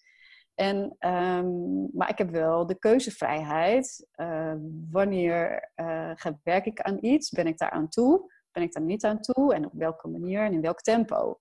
En um, ik ben wel van gas op de plank, dus over het algemeen als zich iets aandient, dan uh, duik ik daarin. Maar mijn partner is daar veel terughoudender in. Nou ja, en daar dus alweer oké okay mee zijn, is voor mij alweer een hele les. Mm En Ehm, maar dat is uiteindelijk je eerste weg, opschonen, je, in, je innerlijk opschonen. Zodat je echt uh, vanuit de, uh, ja, altijd zo zei dat zo laatst mooi, over de economische uitruil in prins die we hebben aanzien van liefde. Ik hou van jou, jij houdt van mij. Dit is hoe we dat met elkaar doen. Want dan hebben we alle twee een construct wat we dan liefde noemen. Mm uh, om daar zoveel mogelijk uh, uit te groeien en vanuit onvoorwaardelijke liefde met elkaar in verbinding te kunnen zijn. Want dat, dat is natuurlijk een gevolg van het innerlijk opschonen. Om daar uh, zoveel mogelijk ruimte te geven voor de onvoorwaardelijke liefdestroom versus de voorwaardelijke liefdestroom. Hè? Dus dat is eigenlijk al stap één. En als je dat beide doet, uh, ja, dat is al een hobbelig proces. Hè? Als je dat als partner samen doorloopt, dat gaat niet allemaal synchroon. Dat is nou eenmaal zo. Um, dan heb je natuurlijk een hele mooie bedding samen om ook op seksueel vlak uh, anders om te gaan met energie. Maar het, is niet, het is niet zo dat je dat met z'n tweeën moet doen. Want je kunt je partner niet dwingen iets te doen wat hij, hè, waar hij niet een, een, een ja bij voelt. Maar, kan het dan ook zijn dat dat door de afstand te groot wordt? Waarbij dat de ene partner het is natuurlijk geen wedstrijd. Hè? En iedereen heeft zijn eigen reis en zijn eigen proces. Maar dat de ene partner ehm, op een bepaald moment afhaakt en die bewust kiest om in dat ego te blijven zitten, terwijl dat de ander al een heel proces bezig is. En daardoor dat je misschien eigenlijk dat de afstand te groot wordt en dat je misschien zegt van ja, misschien is het beter dat, uh, dat ja, zoals dat alles op en neer gaat in golven, dat dat hier ook ophoudt. Ja, ik heb dat zelf natuurlijk ook ervaren. Ik ben hier voor niks natuurlijk ook uh, gescheiden, omdat het echt een gat groot werd. En we niet, ja, hoe zeg je dat? We niet meer voelden dat we ja, in dezelfde omveld uh, zaten.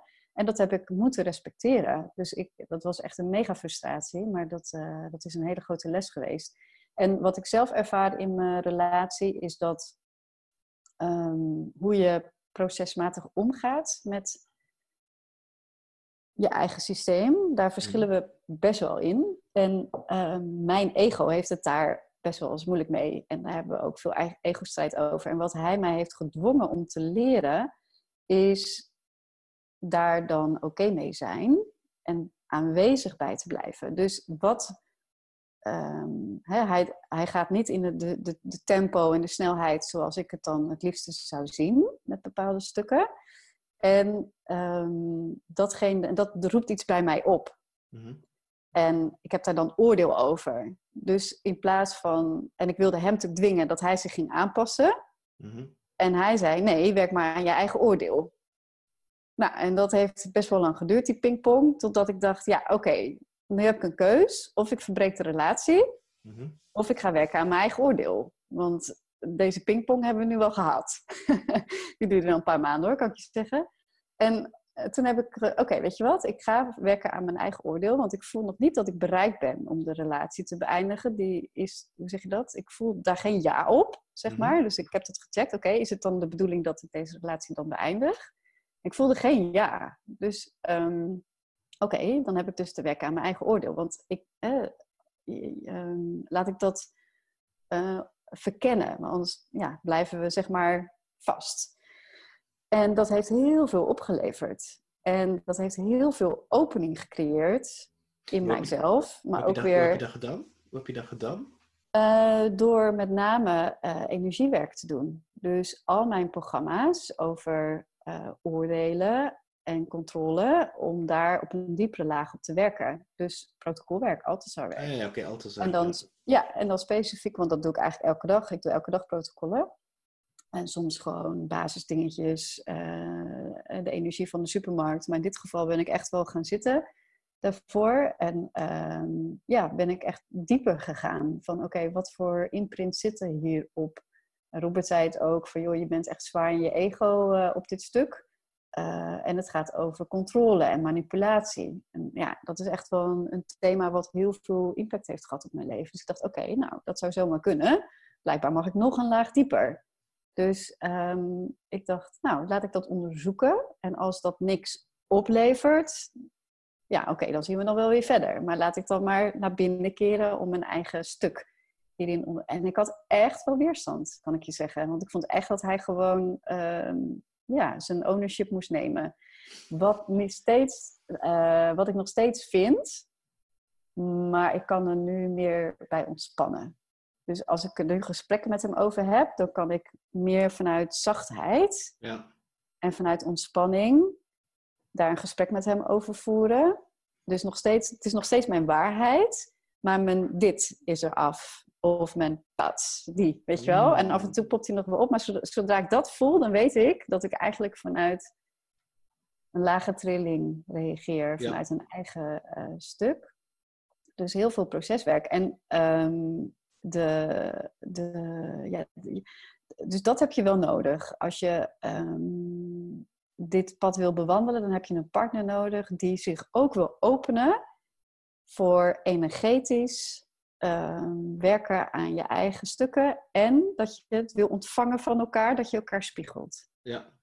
En eh, ja, dat, dus dat, dat vraagt wel die, eh, die En- bedding. En zie je het dan nu, een relatie, als eigenlijk eh, een, ehm, ik kan niet zeggen een ding, dat is een verkeerd woord, maar als iets die doet groeien in plaats van dat mentale constructie van die codependentie, die afhankelijkheid van liefde die, die we zo gecreëerd hebben van hey, I need Mhm. you, hè, de typische westerse popsongs, I need you to need me of to, I want you to want me. Ehm, zie je het dan nu, relaties, als eerder een soort eh, groeispiegel ehm, ding naar jezelf toe. In plaats van, ik wil dat je me graag ziet. Altijd. Ja, precies. En eh, je partnerrelatie is in onze, ja, zoals onze maatschappij ingericht is, is dan eigenlijk de persoon waar je de meeste emotionele interactie mee hebt. Over het algemeen. Hè? Laat het even, zeg maar, zwart-wit zeggen, dat is dan zo. Ehm, dus die af, de, ja, de triggers en de emotionele ehm, impact is heel groot van die persoon op jouw systeem. Dus dat is de persoon die het meest op je knoppen drukt over het algemeen. Ja. En eh, omdat die emotionele interactie het meest eh, intensief is. Mhm. En die persoon die dus op je knoppen drukt, ja, die drukt op je schaduwkanten. Ja. Eh, de je imprint, je overtuigingen, je programma's, noem het allemaal op. En eh, als je dat op die manier ziet, oh ja, ik heb dus iemand waar ik eh, het heel fijn mee heb. En die mij elke keer richting aanwijzen geeft waar ik nog mijn schaduwkanten meer mag erkennen of doorvoelen of inzien. Ehm, dan hoef je ook niet bang te zijn dat je partner je triggert. Want dan is dat alleen maar informatie, Ja. een richtingaanwijzer. Ja. En als je dan wel heel emotioneel erover bent, dan kan je, het, als je er dan doorheen geademd bent, denken, oh, nou, dat was dus een duidelijke richtingaanwijzer. Ja. En ehm, dus eh, een, een, een relatie vanuit eh, bewustzijn, of een spirituele relatie, of een bewuste relatie, of een tantrische relatie, whatever, wat voor woord je eraan koppelt, Maar in ieder geval een relatie waarin je beide op die manier kijkt naar de energetische interactie die je met elkaar hebt, uh, geeft dus ehm, heel veel uh, versnelling in heling. Ja. Dus, uh, en dat vind ik fantastisch, dat dat zo werkt. En ik ben echt, ik bedoel, ik kon, wat dat betreft was dat een heel groot deel van mijn leven absoluut niet het geval. Uh, maar nu ik daar zelf ook in zit, denk ik, oh, fantastisch. Dus alleen daarvoor is het voor mij al waardevol. Naast het feit dat ik uh, heel veel van hem hou en hele fijne seks met hem heb. Dus dat, uh, komt er dan nog eens bij. Ja, ja. En, maar wat ik wel heb, en dat heeft echt altijd op een gegeven moment echt ingeprint bij mij, en daar leef ik elke dag mee, is dat op het moment dat je niet meer in integriteit bent in jezelf, met ehm, de dynamiek die je hebt met een ander mens, en in dit geval dan je partner, dan is het moment daar om ja, afstand te nemen.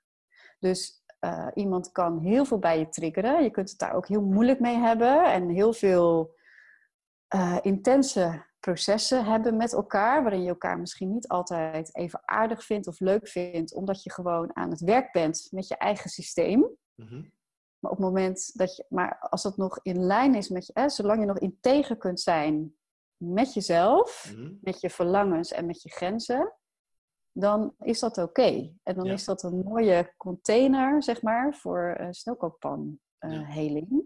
Op het moment dat je dat niet meer kunt, en dan ga je jezelf weggeven. Hè? Dus je gaat, nou, eigenlijk voel ik dat ik niet meer integer kan zijn met wie ik ben, wat ik voel en hoe ik ben met jou. Mhm. Maar ik accepteer dat, ik, ik deal daarmee, omdat ik, ja, en dat komt vaak die behoeftigheid, eh, angst heb om te verliezen, wat dan ook. En, Ja. op het moment, en dan kom je op de grens van jezelf weggeven. Hè, want dan ga je dus ehm, voorbij aan je eigen integriteit. Ja. En dat, dat is eigenlijk je enige ja, grensaanwijzer Ja, in dit spel. En, tot de, en zodra je, zolang je voelt dat dat heel oké is, Ja.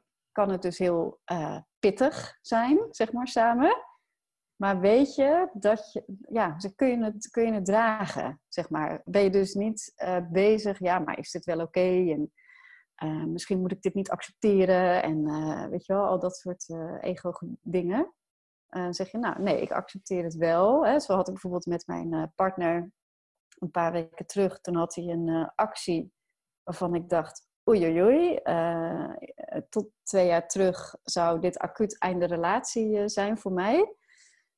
En toen dacht ik, oké, ehm, check. Hoe is het met mijn integriteit? Hè? Dus ga ik nu iets accepteren wat me schaadt? Hè? Dus wat Mhm. eigenlijk... eh, ehm, en toen dacht ik, oké, ben ik bereid om de relatie op te geven met hem? En toen dacht ik, ja, daar ben ik bereid toe. En is dat nodig? Weet je wel? Zo, dus ik zat echt zo met mezelf te voelen en met spirit. Ik heb natuurlijk heel veel proceswerk gedaan dat weekend. en ik was samen met mijn vriendin en die had gelijk de handen vol. Uh, dus eerst alle energie opgeklaard. Alle, weet je wel, dus dat je ook echt goed kan voelen. Want als je in proces bent, dan voel je je emoties. Ja, dat is het. En emoties zijn je ego-stukken. Maar als die emotie dan wat hè, geklaard is, dan kan ik weer voelen. Hè? Dan kom ik weer bij mijn intuïtie en bij mijn wijsheid. Ik kan, dat en... even, ik kan daarin pauzeren. Dat vind ik de moeilijkste wat je nu vertelt. Is dat je het moment wat je, dat je niet weet van... Is dit nu emotie vanuit het ego? Of is het nu echt voelen, dat diepere voelen? Hoe pak je ja. dat eigenlijk aan? Want dat vind ik de moeilijkste dat er is. Ja, dat is ook het moeilijkste. Um, vind ik, heb ik zelf ook echt ontzettend lastig gevonden om dat te begrijpen en het verschil überhaupt ja. tussen emoties en voelen. En uh, ik, was ook heel, ik had heel veel ego-hechting aan emoties. Mm -hmm. Dus ik vond het voelen maar saai, zeg maar. ik hield van emotie, uh, intensiteit. En uh, toen zei ik ook, ik had een keer met Adso in de auto, toen zei ik van, ja, maar leven zonder e emotie, weet je wel, dat is toch super saai. En hij keek me echt een beetje zo aan, zo van, oh my god, weet je wel. dat was een heel mooi, uh, dus, dat was een heel mooi gesprek. En toen zei hij, nou, ik zou eigenlijk niet anders meer willen, omdat ik nu, hè, zei hij, van, ik, ik leef heel erg vanuit ehm, verbinding vanuit me voelen. Mhm. En ik wil juist zoveel mogelijk ehm, de emotie, nou ja, eh, laten voor wat het is. Want dat geeft me zoveel innerlijke vrede en rust. En ik dacht, ja, ik hoor wat je zegt, maar ik voel dat niet. Hè? Ik voel niet, eh, ik kan het niet voelen wat jij zegt. Maar het klinkt best wel goed, maar I don't know. En ehm, hè, dus ik had nog veel meer hechting aan emotie. En, eh, maar toen ben ik het toch gaan onderzoeken. Toen dacht ik, ja, oké, hoe zit dat dan precies? En ehm, wat ik nu ervaar is dat eh, ik op het moment dat ik ehm, de emotie niet de overhand neemt, Mhm. dus die is er wel, maar niet aan de oppervlakte, zit niet achter het stuur, zoals we dat dan altijd zeggen. Mhm. En ik in verbinding ben met mijn voelen, dan komt dat vanuit, eh, ja, hoe zeg je dat? Mijn hart, zeg maar. Dit hier helemaal is rustig Ja, en kalm. En dat, Ja. kan gewoon, dat, is, dat is open, dat is vrij, zeg Ja. maar. En als het hier rustig en kalm en open en vrij is, dan kan ik nog steeds wel sens- intense sensaties voelen. Maar dan kan ik dieper zakken in Ja. het verbinding maken ermee. En dan kan ik dus meer voelen wat ik echt voel. Terwijl de emotie eh, zit, eh, kan- zit hoger of zo. Hè? Dus de, ehm, expressiever. En die zorgt dat ik niet helemaal naar binnen kan zakken. ja, ja. Beetje die houdt me schreeuwerig meer- kind. Ja, precies. Die Ja. haalt me meer naar de oppervlakte van mijn systeem. En als ik dat voel, dan denk ik: oké, nu voel ik dus echt vette emotie. Eh, en dat is oké, maar dan ga ik ook, dan benoem ik het ook. Zeg, nou, ik ben echt nu zwaar getikkerd. Ik ben nu gewoon of super emotioneel. Maar dan ga ik ook niet van mezelf verlangen dat ik iets zinvols moet voelen of zo. Dan denk ik, nou, laat eerst maar even dit doorwaaien. En dan, eh, Ja, maar als je dan bijvoorbeeld een paar weken geleden dan in die, in die hevige interactie bent, je voelt dan die intense emoties opkomen, je voelt dat je getriggerd bent, zeg je dan letterlijk, ik, ben, ik voel me nu emotioneel getriggerd, ik kan nu afstand nemen van de situatie en van jou en tot mezelf komen, om te kunnen voelen? Of hoe pak je dat dan aan? exact. Oké. Ja, In plaats Of- van sta, staan roepen en eh, brullen of... eh, Ja, nou, en zo had ik ook een telefoongesprek met hem, wat ontstond, hè, wat begon zeg maar vanuit innerlijke rust en kalmte. Ook al, nou, vond ik nog wel wat, zeg maar, maar oké. We gingen het gesprek aan en ehm, dus er was zeg maar gecentreerdheid en ik kon vanuit mijn voelen spreken. Maar mijn ego was natuurlijk heel alert, hè, Ja. want ik was echt wel geraakt. ja. En ehm, nou, er was zeg maar wat uitwisseling en uitwisseling. En gaande het gesprek kwam mijn ego steeds meer naar de voorgrond. Die dacht, nou, ik ga me toch even bemoeien met dit gesprek. Dus, dat, eh, dus die... En dat, ik voelde het zeg maar dichterbij komen. En op een gegeven moment hoorde ik mezelf dingen zeggen. dacht ik, oh Jan. Dus ik ging eh, trekken. En ik ging bepalen hoe het ging. Dus luister, zo gaan we het doen. Hè? Dus mijn controlemechanisme, mijn dominantie, mijn mannelijke krachtbron, Ja. die stapte volledig in. Met ego, inclusief ego. En die zei, nou, zo gaan we het dus doen. Weet je wel? En mijn partner zei, oké, wat ben je nu aan het doen? En toen dacht ik, fuck. dus, en dat vraagt natuurlijk wel ehm, alertheid, bewustzijn van beide partijen. Dat ook al, hij was ook geraakt, hij was ook ehm, uit, uit balans. Ik was natuurlijk ergens ook uit balans, maar we deden alle twee ons best om vanuit zachtheid en gecentreerdheid met elkaar te verbinden. Van, oh, wat gebeurt hier nou eigenlijk? En wat, wat is er nodig? En eh, we konden elkaar, we, ja, je, je kunt elkaar zeg maar dan opvangen. En gelukkig was hij zo alert om het te benoemen. Mhm. En mijn ego werd in één keer heel boos. Dus ik dacht echt zo van, eh, wie ben jij om hier wat van te zeggen, zeg maar. En als ik dat voel, ah, dan weet ik genoeg. Weet je wel? Dus als dat, dat, die golf van boosheid en oordeel, van nou ja, luister, als je hier wat van zegt, dan ga ik alleen maar harder mappen. Weet je wel, die energie. dacht ik, oh ja, nee, maar dan heeft hij gelijk. En dan boef, ownership pakken en schakelen. Dus dan moest ik drie keer in en uitademen. Toen zei ik, ja, je hebt gelijk. En dat vind ik heel moeilijk.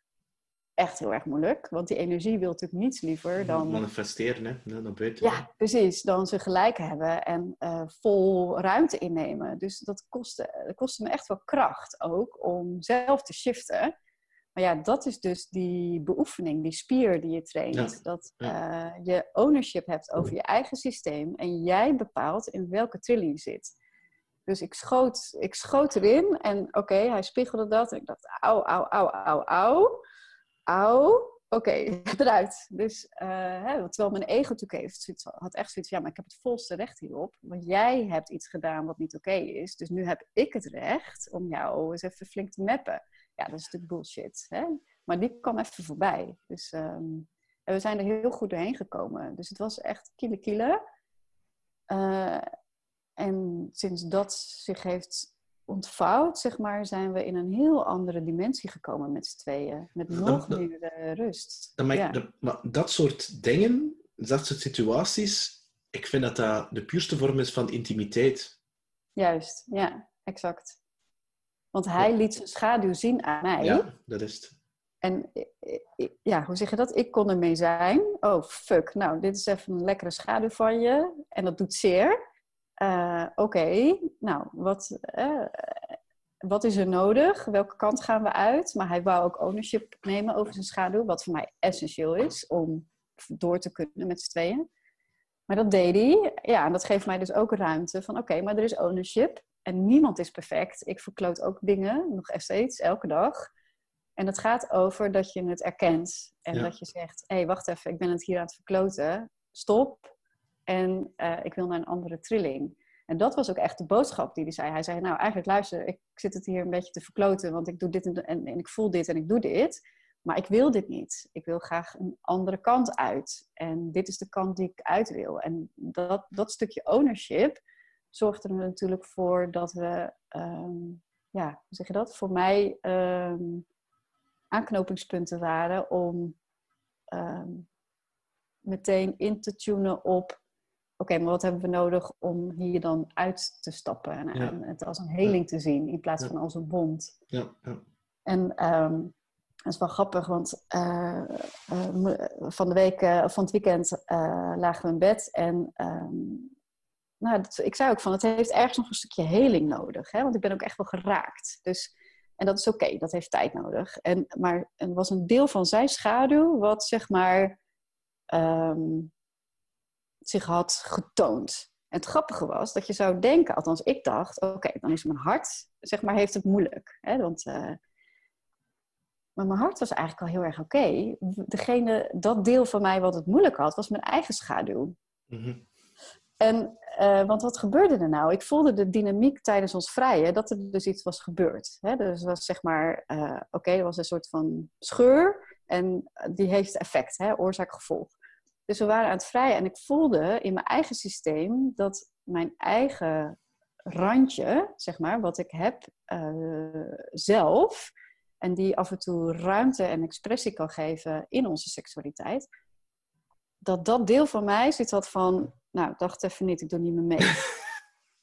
en toen dacht ik, oh, dat is interessant hoe zit dat dan? En toen ben ik, zitten, ben ik gaan invoelen en ook wel gesprek met hem over gehad. En maar vooral mijn, mijn energie op, geobserveerd tijdens het vrije. Zeg maar, hé, hey, maar wat voel ik dan nu? En welke gedachten komen er voorbij? Of welke sensaties voel ik dan? Dus vanuit de aanschouwende positie. En toen concludeerde ik dus dat dat deel van mij, dat randje, rauwe randje, deel energie van mij, die was beledigd. Hmm. En um, omdat dat resoneerde op zijn deel, hè, wat zeg maar, um, um, ja, hoe zeg je dat? Wat zich had getoond. Ja. En toen dacht ik, dat is interessant. Dus uh, toen hebben we daar gesprek over gevoerd en, en heb ik een release op gedaan. En daarna kon dat deel gewoon weer meedoen. Dus ik kon weer voelen dat ik volledig aanwezig was, zeg maar, tijdens de intimiteit. En niet dat een deel eigenlijk een beetje, ja. een beetje narrig zat van, uh, nou ja, het is leuk dat jij doorgaat met hem, maar ik doe niet meer mee, weet je wel. Dus uh, het was super interessant en leerzaam. Ja, dat zal wel. nu, um, zonder een oordeel te vellen, hè, maar is veel mensen geloven in dat, de soort Disney-vorm van liefde, zal ik het maar noemen. Um, mm -hmm. En natuurlijk, doordat ze die mentale constructie hebben van liefde, dan, uh, zoals dat je dan een tijdje geleden ook zei, kunnen ze niet echt integer zijn, maar proberen ze zich naar elkaar toe te plooien en kunnen ze niet echt authentiek zijn. of als, dat dan niet verder, allee, als ze dat niet meer aan voldoen, um, gaan ze uit elkaar. Vind je, als je kijkt naar je omgeving, naar je brede omgeving, dat, dat mensen dan te snel uit elkaar gaan? En soms eigenlijk dat door een leerrelatie opgeven? Mm. Hmm. Nou, wat ik uh, uit mijn eigen ervaring daarbij voel. Uh, in principe is, geeft elke relatie, zou, zou het potentieel moeten kunnen hebben mhm. voor diepe heling. En mhm. voor diepe connectie en voor, um, ja, hoe zeg je dat? Een bewuste, bewuste relatie, mhm. zeg maar. Mits beide personen op die manier kiezen om in een relatie te willen uh, verbinden. Hè? Want dat vraagt, is wel een bewuste keus om op die manier zeg maar, om te gaan met elkaar, met de relatie. Want je gebruikt elkaar als spiegel. Ja.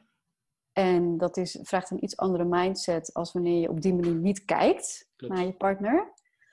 Uh, dus dat, dat is natuurlijk wel dan een voorwaarde. Uh, en dan zou in principe elke relatie dat potentieel moeten kunnen hebben. Echter, um, is het in lijn met de zielenpad van beide personen. Want sommige zielenpaden zijn voor een fase in je leven. En is het soort van, heeft het zijn zielendoel gehad, zeg maar, het, kruisen van het pad. En zit de volgende zielenverbinding is eigenlijk te wachten totdat die ruimte ontstaat. Mhm. Ehm, zo kijk ik daar dan uh, even een soort van Jippe Janneke naar. En vind ik niet dat je kosten was kost moet vasthouden aan een fijne, bewuste relatie. Uh, om, omdat het niet uitmaakt met wie je dat dan hebt. Hè? Dus ik vind wel degelijk dat het uitmaakt. Maar in, in essentie zou, het, zou elke relatie daar een bedding voor moeten kunnen geven. Hè? Dat potentieel draagt zich dat. Maar er spelen natuurlijk ook factoren van, van zielenpad mee. En, van, en ik, ik, ehm, als ik dan terugdenk aan mijn eh, de vader van mijn dochter, die ehm, mediteert, yoga beoefent, bewust is, um, zijn eigen pad doorloopt in ontwikkeling, zeg mhm. maar. Um, was alles, een soort van, alle signalen waren daar dat het, zeg maar, de, de, het uit, uitgestroomd was of zo. De, ja. En ik trok aan hem om met hem die bewuste spirituele relatie te willen. En hij zei: Ik kies daar niet voor. Nou, dat vond ik heel erg lastig om dat te accepteren. Uh, maar uiteindelijk, nu, nu ik verder ben, denk ik: Goh, wat een. Het klopt precies zoals het is. Want onze verstandhouding is onwijs goed. Um, en het heeft mij. Ik, de, de innerlijke uh, groei op partnerrelatievlak en op seksualiteit. Ja, je weet het natuurlijk nooit, ik kan dat niet in graveren in steen. Maar voelt voor mij, dat voelt voor mij als waarheid, had ik nooit zo intens en diepgaand kunnen ervaren en helen en exploreren als ik bij hem in de relatie was gebleven. Omdat zijn, uh, en huwelijk, omdat um, ik zeg maar de, interactie heb kunnen hebben de afgelopen periode met heel anders bedraden mannen. Ja.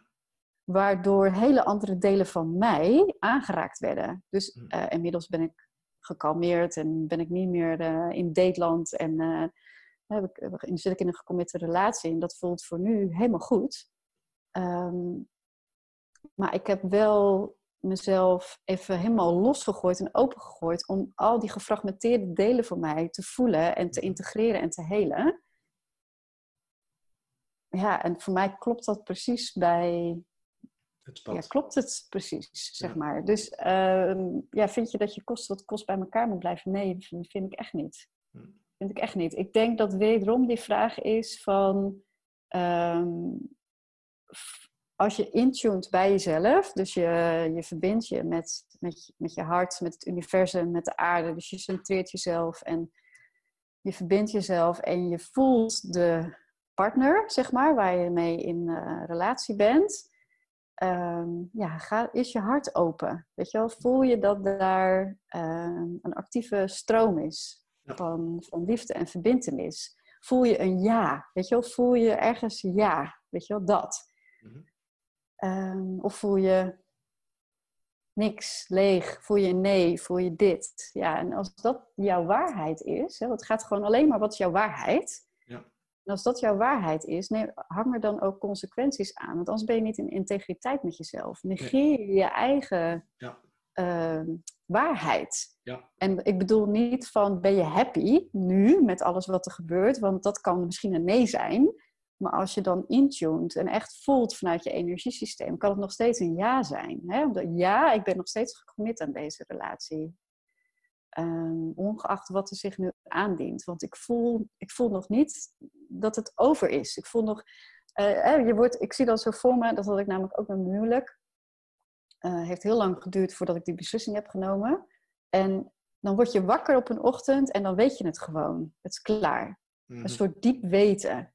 Ja. ja, dat is je, waar, je wijsheid, je waarheid. En zolang je dat niet voelt, uh, is het dus nog een ja, zeg maar. En, ja. Ehm, ja, en dan vind ik dat je alles mag uh, aannemen en ontvangen als, als een heel groot helingsproces voor beide partijen. En, uh, totdat je echt wakker wordt en denkt, ja, het is op. Ja. Nu, je bent mama van een dochter. Hoe, hoe, heet, hoe heet ze? Hoe heet ze? Caris. Caris.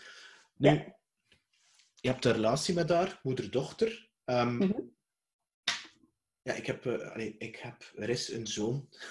Uh, iemand dat ik zoon mag noemen, van bijna drie in mijn leven. Um, nu, die, die principes van dat helen, hoe kan je dat toepassen op je dochter? Want ze heeft natuurlijk wel de scheiding meegemaakt. Ze heeft al die processen met haar mama toch allee, gevoeld. Want zij voelen veel meer, uh, zeker als ze tot de leeftijd van acht ongeveer. Hoe, hoe begeleid je haar in die, ja, in die, in, in, in die, in die race, zal ik maar zeggen? Of hoe kan je haar best daarin begeleiden? Want volgens mij is ze nu al bezig met ja, helen, ook al noem je dat eigenlijk niet zo. Nee, eens. Ja. Nee joh, zij is uh, wat dat betreft ja, het voelt als een soort volgende generatie die alweer veel verder is of zo. Hè? Die al veel meer bedding heeft hier ook in het aardse voor de... Nou, ik kan je zeggen dat de eerste jaren van haar leven heb ik gewoon dik vet verkloot. Want ik was zelf helemaal uh, zwaar nog fucked up. En uh, ik, ik was heel erg in de controle.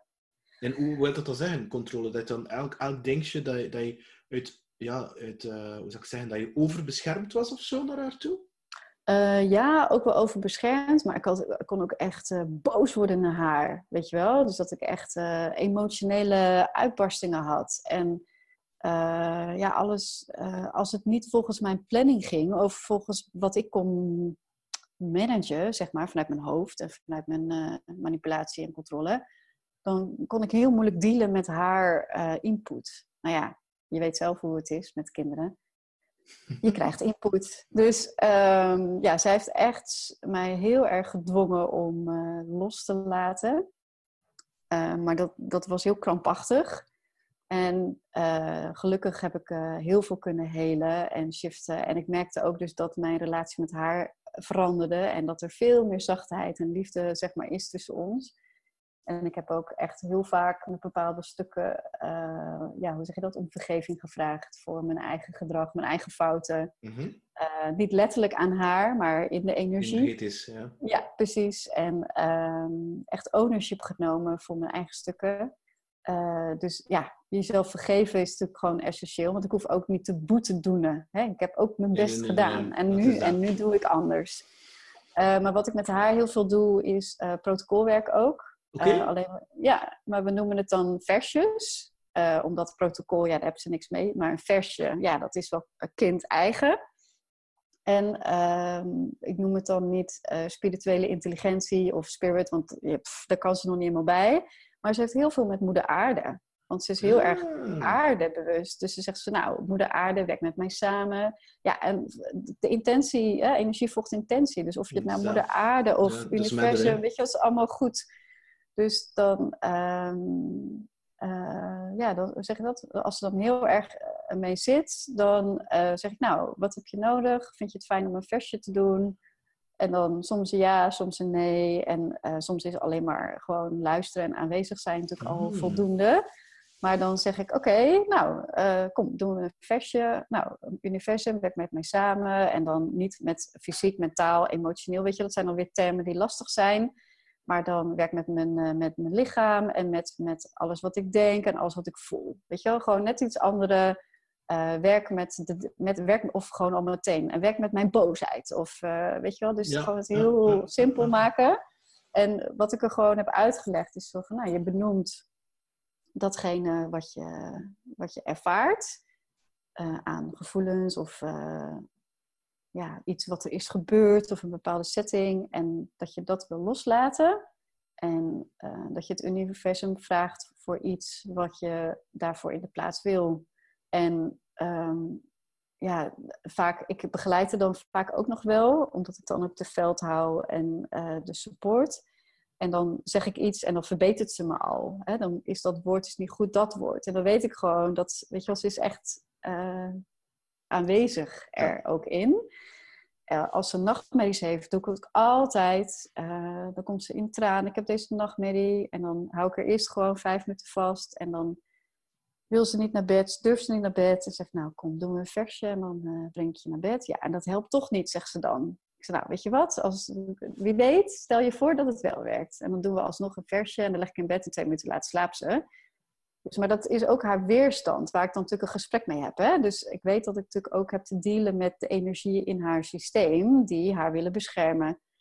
En, uh, maar dat kan ik er nog niet helemaal uitleggen. Dat is nog te complex. Dus um, ja, ik beweeg daarin gewoon een beetje mee. Maar dat werkt supergoed. En um, ja, veel. Um, ik vertelde ook veel over uh, ze krijgt het natuurlijk ook heel erg mee. Altijd zo, die logeert hier regelmatig. En wie is die man en wat doet hij? En ja, dus um, ze, is er wel, ze is er heel erg mee. Het is heel gewoon voor haar. Yogamatjes en protocollen. En dat is allemaal heel normaal. Chakra's ja. snapt ze ook allemaal. Um, ja, dus op die manier. Dus dat kun je ook doen met je zoon. Of um, wat ook uh, bij, mij, bij, mij, bij mijn zoon, die, dus elke morgen mediteer ik. En elke morgen zit hij tussen mijn knieën, terwijl ik mediteer mm. voor 20, 30 minuten. Met zijn fles te mm. drinken. En dat doet hij al van de geboorte. Dus die oh, is dat zo gewend. Ja, maar ik heb ook geen andere optie.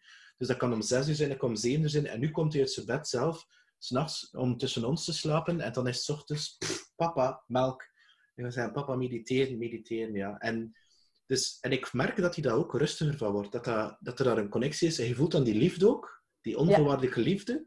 Ja. Dat, dat, wondertje, zal ik maar zeggen. En dat is, ja, dat is een band die... Ik kan dat niet beschrijven. En, um, en tegelijkertijd ook, als hij in een bepaalde emotie geraakt, dan weet ik bij mezelf van in plaats van erin mee te gaan, is bij mezelf checken en te gaan voelen om heel rustig te worden. En wordt hij automatisch ook rustig. In plaats, ja. voor in, in plaats van in zijn drama um, mee te gaan. Ja. Ja, dat is veld houden, hè? Dan gewoon aanwezig zijn, zonder oordeel, zonder agenda, gewoon zijn. Ja. Holding space. Ja. exact. En ik heb het soms ook nog met mijn dochter, dat ze, ze ben ik heel gefocust in iets en dan komt ze dwars doorheen en dan wil ze mijn aandacht. En dan soms kan ik ook wel eens denken, ah, nu niet, weet je wel. Dus dan uh, druk ze op mijn knop.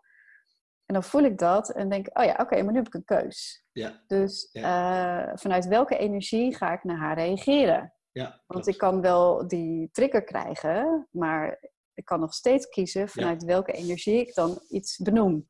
En, uh, over, ik train mezelf om steeds vaker dan even in en uit te ademen en dan, oké, shift, hart open.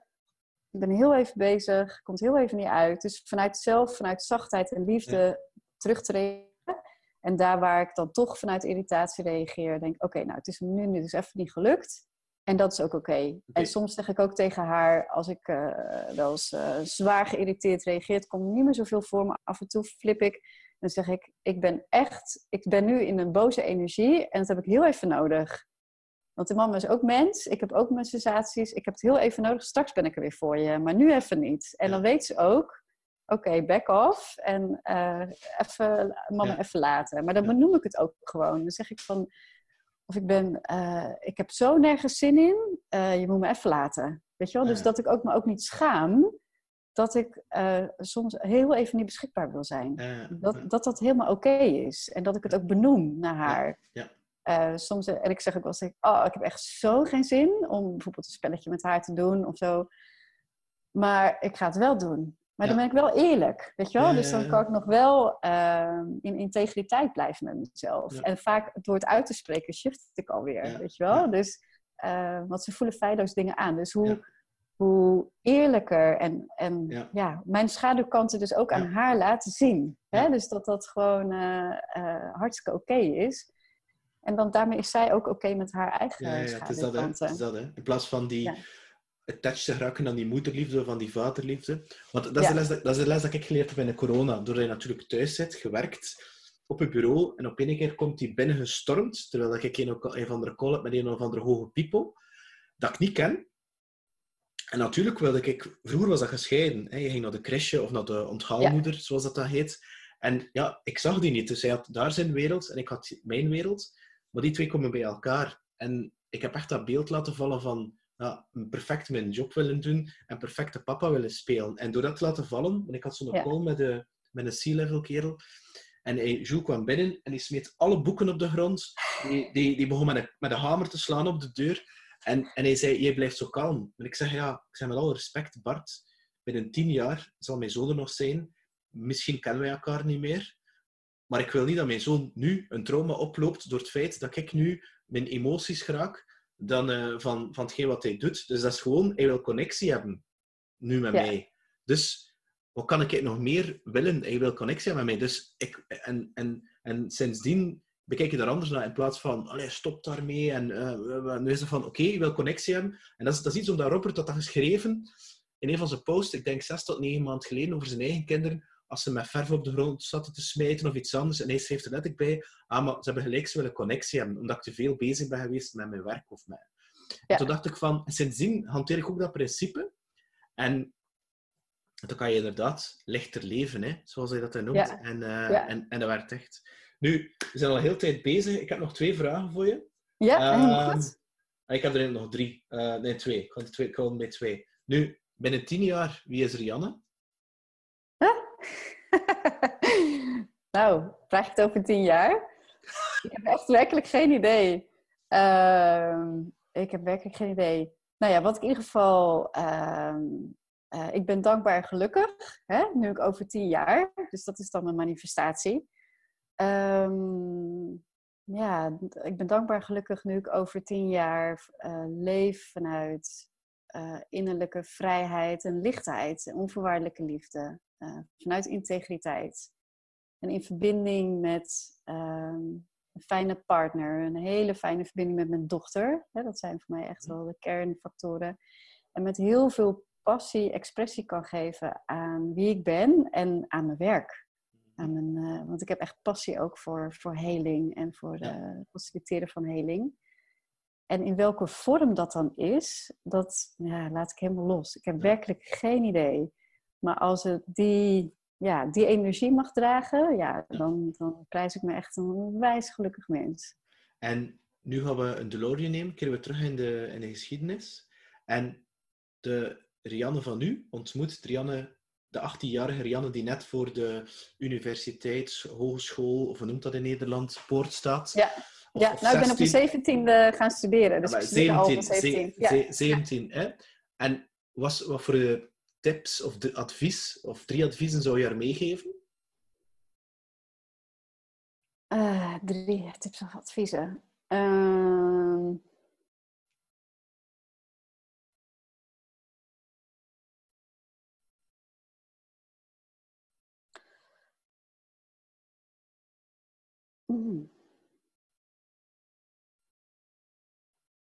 Ja, lastig, want het is eigenlijk helemaal oké zoals het is gegaan. Ja, dat, ik, dat, heb, ik, dat, dat ik verwacht, ja.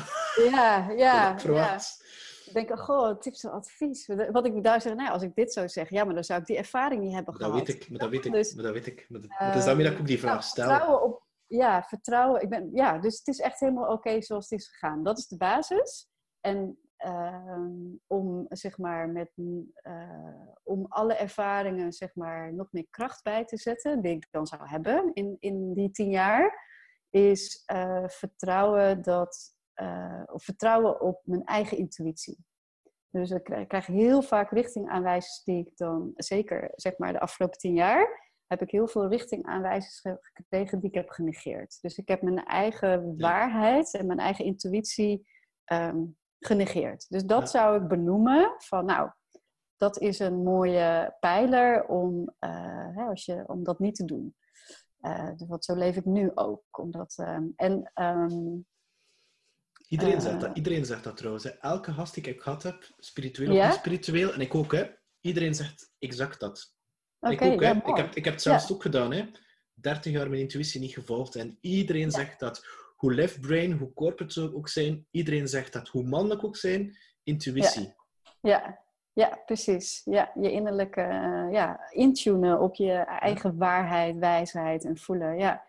En um, ook vertrouwen, want ik heb echt hele. Ik heb ook, uh, hoe zeg je dat, zware depressies gehad als kind. Als kind wilde ik ook zelfmoord plegen. Ik wilde überhaupt niet leven. Ik wilde als tienjarige wilde ik eigenlijk liefst dood. Uh, maar goed, dat is dan voor die 18 jaar. Maar um, zo van alles heeft een soort van oorzaak-gevolg. En de hele, uh, want ik heb ook huishoudelijk geweld. Ik had een ex gehad die me in elkaar sloeg.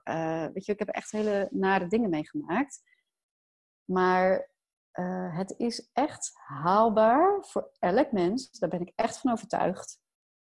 Als je ownership neemt over je eigen energiesysteem en over je eigen um, innerlijke schaduwkanten, is het echt haalbaar dat ieder mens vanuit lichtheid en vrijheid kan leven. Ja. Die innerlijke rust en die innerlijke vrijheid kan ervaren. En het proces ernaartoe kan, uh, kort of lang zijn, intens, wobbelig of rustig. Maar het is echt haalbaar. En dat zou ik dan mezelf zeg maar, nog willen meegeven van uh, vertrouw daarop. Hè? Vertrouw dat dat echt haalbaar is. Ook al denk je nu, hoe dan? Ja, voor iedereen behalve voor mij. Weet je wel, dat. Het is echt haalbaar. Dus dat dat een soort punt op de horizon is, waar ik ook doorheen ga, wat ik ook op mijn pad krijg. Uh, dat. En um, ik uh, had een heel krachtig systeem, ook vanuit mijn mind en vanuit mijn controle, dat ja, je creëert je eigen werkelijkheid. Daar was ik eigenlijk al wel van overtuigd. Mhm. Alleen de weg, dus hoe je dat dan doet, mhm. was heel erg vanuit uh, uh, mentale focus, vanuit mannelijke energie, dus vanuit sturen, vanuit dwingen. Doen. Um, doen, weet je wel, dus vanuit die bedding um, gaf ik daar invulling aan. Dus basisovertuiging was goed, alleen executie, nou ja, hè, had, uh, was niet helemaal optimaal. En uh, dus om eigenlijk tegen mezelf te zeggen van nou, die basisovertuiging die is goed, maar ja, vanuit volgen van energie, vanuit voelen, vanuit uh, verbinden met je, met je innerlijk en vooral die overgave naar het universum. Uh, dat dingen naar je toe mogen komen in plaats van dat je dingen gaat grijpen. Ja. En uh, ja, dus daar, die, die drie zou ik denk ik tegen mezelf uh, zeggen. En merk je door YouTube, internet, technologie in het algemeen, dat jongeren, 20, 15 of 20, 20, 25, dat zij daar nu al meer mee bezig zijn dan onze generatie? Ja, zeker. Ja, ja absoluut. Dat uh, geloof ik zeker. Ja, er zijn natuurlijk uh, al qua beoefening, zeg maar, uh, is, er, is er een zo andere generatie, zeg maar, die zo bewust is, die mediteert, die yoga doet met voeding. Jemig, Mina, als je kijkt naar bewust omgaan met voeding, hoe, hoe bewust die generatie uh, is. Um, Robert heeft een keer een e-book geschreven over 30 dilemma's voor dertigers. Ja, ja. En uh, uh, waarin al die vraagstukken zeg maar, uh, aan bod komen. En in die intro had hij geschreven van... Ja, eigenlijk, deze dilemma's gelden ook voor veertigers en vijftigers.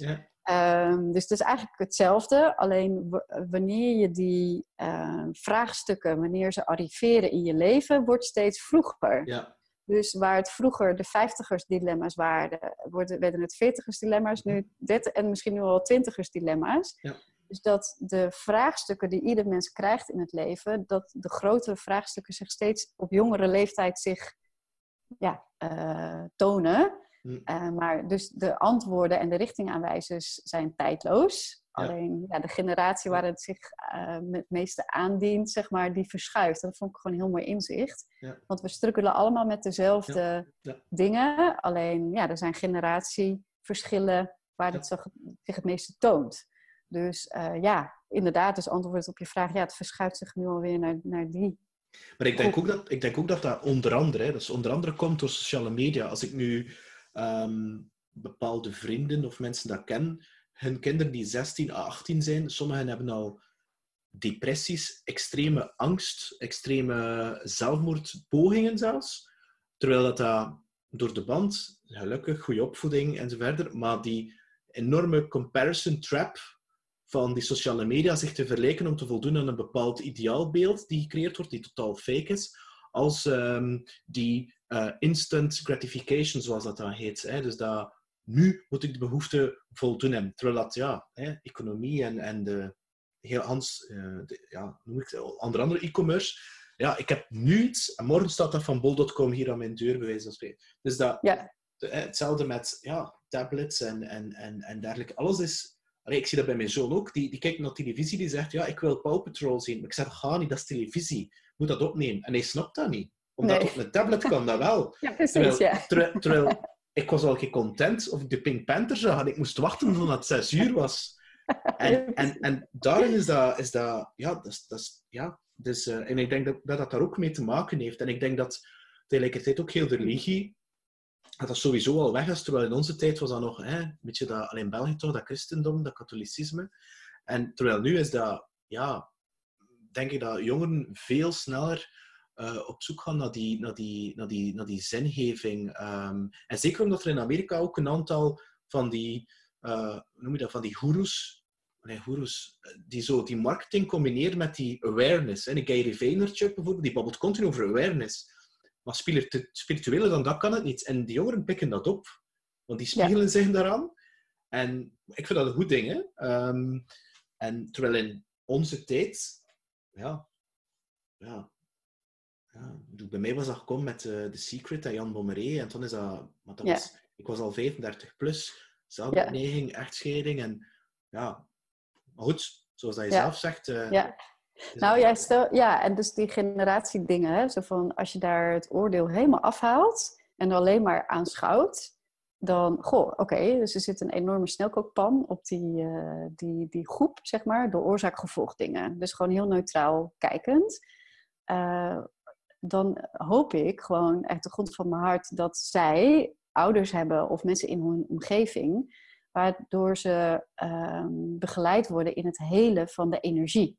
ja. Dus oké, wat wat, wat is het programma wat hieronder zit? Wat zorgt voor dit gedrag of deze eh, imprint, dit gevoel van ongeluk, zeg maar, onvrede of eh, gebrek aan zelfliefde en waardering en zelfvertrouwen, noem het allemaal op. Dat er mensen in hun omgeving zijn die ze kunnen geven, maar je kunt shiften. Je kunt Ja. deze energie shiften. Je Ja. kunt ownership nemen over je eigen eh, binnenwereld. Ja. En ehm, want hoe het zich gespiegeld wordt, is altijd anders. In elke generatie anders, in elk land anders, in elk mens anders.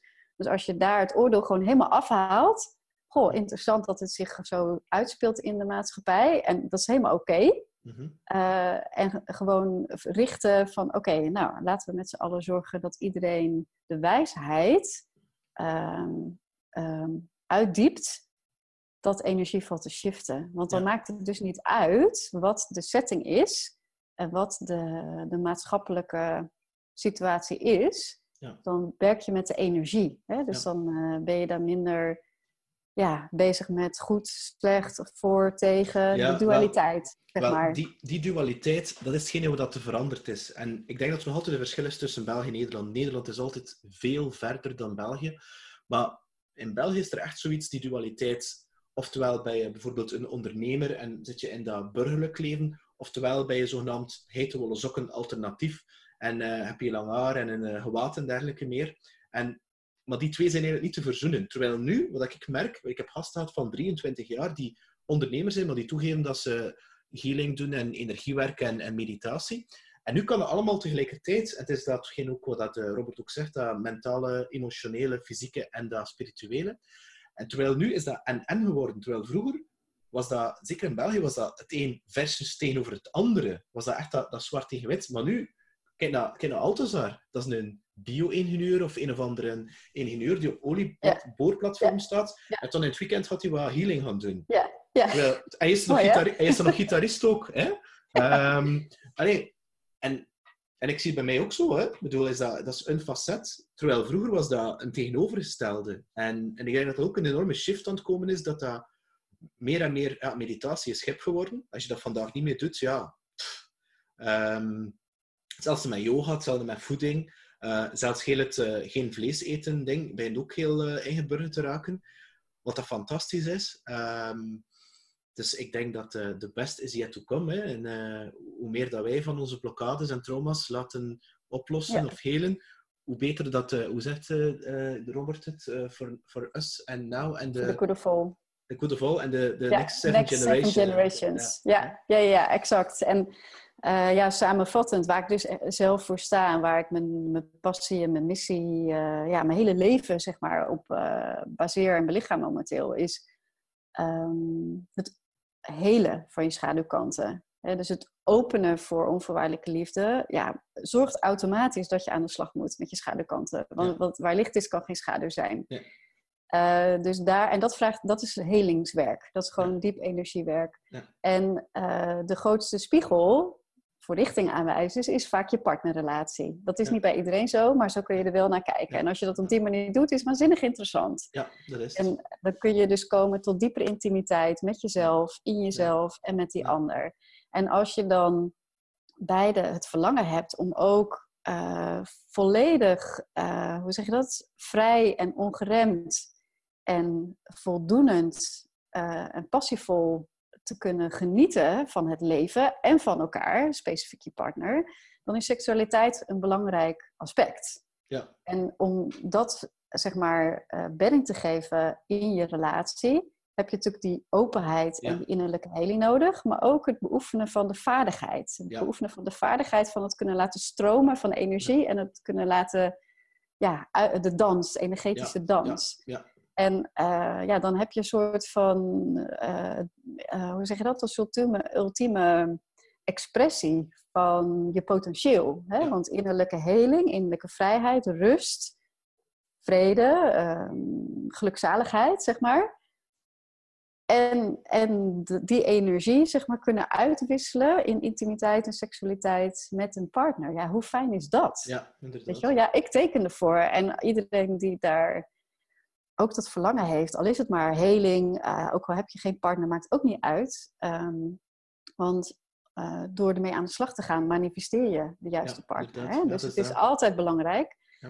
Uh, en iedereen die daarin stappen wil zetten, ja, ik zou zeggen, de beoefening, hè, meditatie, yoga, dus je bewustzijn verruimen door alle beoefeningen die je kunt verzinnen of die bij je passen, doe dat.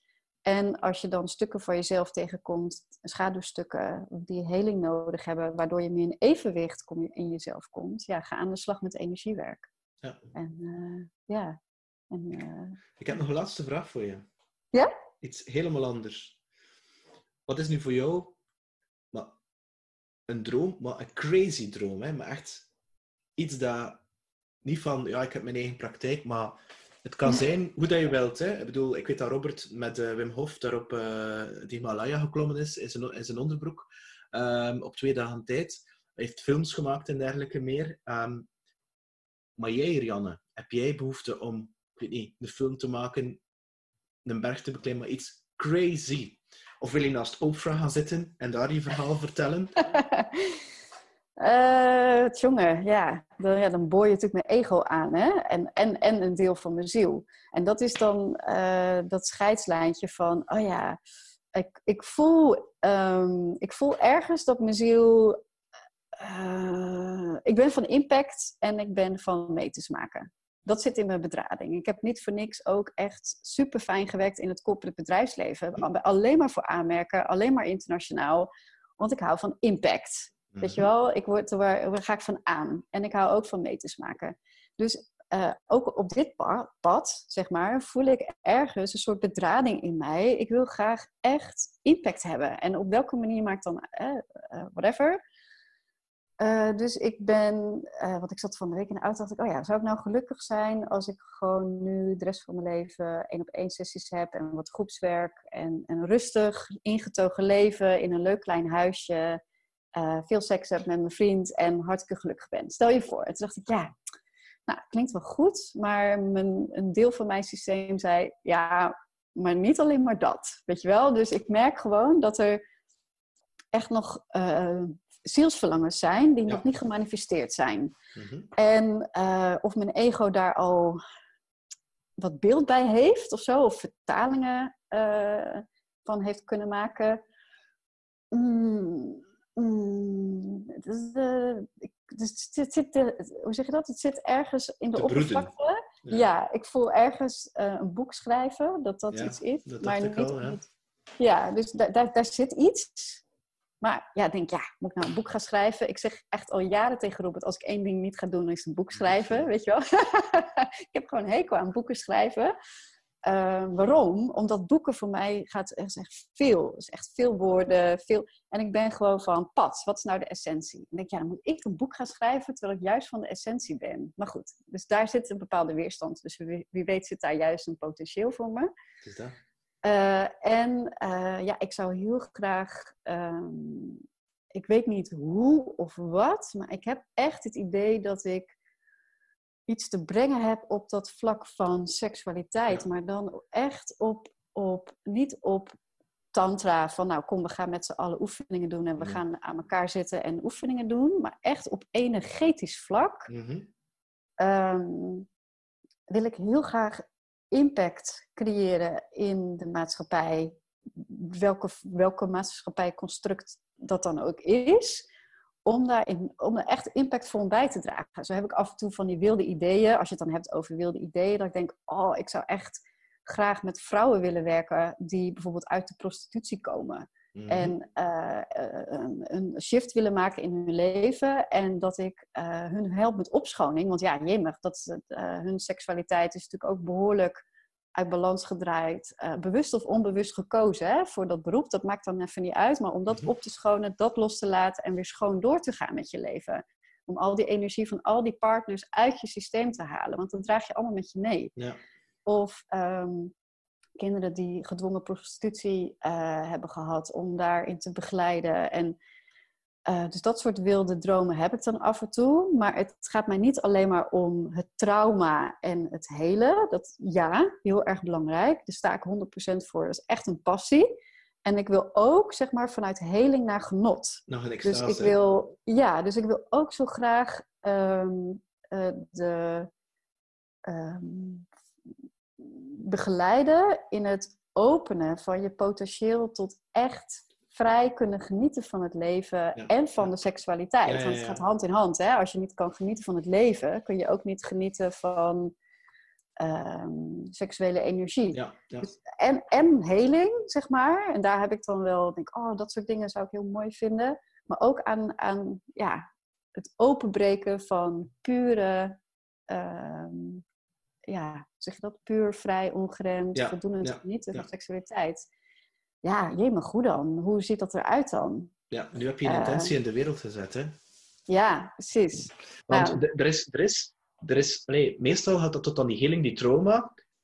Maar het doel van het leven, of van de mens zijn, is volgens mij pure vreugde, de joy, zoals dat dan heet. Hè? Exact, um, de bliss. Ja. ja, de bliss. Hè? En als ik kijk naar kleine naar Jules kijk, is dat zo. Hè? Uh, en maar meestal stopt dat bij die heling en die trauma, maar dan, dan is maar de eerste fase. Ik denk dat door inderdaad verder te gaan, en als je dat kan oplossen, stel je nu voor dat je, ik weet niet, 1%, 10% van de mensheid daarmee kan helpen, manifesteren, ja. transformeren. Ja. Damn, ik denk dat we politiek zal volledig veranderd worden, economie zal, mensen gaan helemaal anders bedrijven leiden, uh, gaan helemaal anders omgaan met die eh, command-and-control hiërarchie, zal ik maar zeggen, die eh, oorlogen, et cetera, et cetera. volgens mij is dat de solution for mankind. Ja. Ja, ja, en ik kan je echt zeggen, ik zat echt zwaar aan de kant van ik wil überhaupt niet eens leven. Ik wilde als kind echt liefst dood. En daar was ik best serieus over, maar ik durfde het niet, dus ik heb nooit die stap gezet. En uh, ik weet nog dat verhaal, uh, hebben Robert en ik het ook regelmatig over. Ik heb een keer uh, de shamanic breathing, wat hij natuurlijk heel veel ja, doet. Hè, ja, fantastisch. Ja. En deden we met z'n tweetjes. Maar waren we ergens in een weekend weg met een aantal mensen. En wij gingen s ochtends mediteren. En zei hij, kom, zullen we dan shamanic breathing samen? Ik zei, ja, is goed. Dus wij zaten naast elkaar. Hadden we een bandje opstaan en uh, Jerukabal. En dat duurde een uur. En dan gingen we met z'n tweeën samen dat oefenen. En op een gegeven moment, uh, ja, Jeroen Cabal is een beetje van... Uh, en say yes to life, en say yes to life. En mijn hele systeem zei echt nee, gewoon. Weet je hou je kop. Weet je, ik was echt zoiets van, hou je, hou je kop met je ja, met je leven. Weet je wel? Ik echt gewoon, gewoon nee. En ik was zo gefrustreerd. En, en Robert die zat helemaal in de bliss van, ja, het leven is fijn, weet je wel. Die zat helemaal, en ik voelde dat gewoon uit het systeem. En ik werd ook nog boos naar hem. Want ik dacht, ja, ja, ja, jij met je happy, met je happy leven val mij er niet meer lastig, weet je wel. Dus ik was echt zwaar getriggerd en ik krijste uit. Nee, nee, echt, echt, nou ja. En Robert, die, die schrok natuurlijk helemaal van mijn uitbarsting van nee roepen. Want we zaten daar met z'n tweetjes en ineens begin ik uh, te krijsen dat ik uh, nee roep tegen het leven.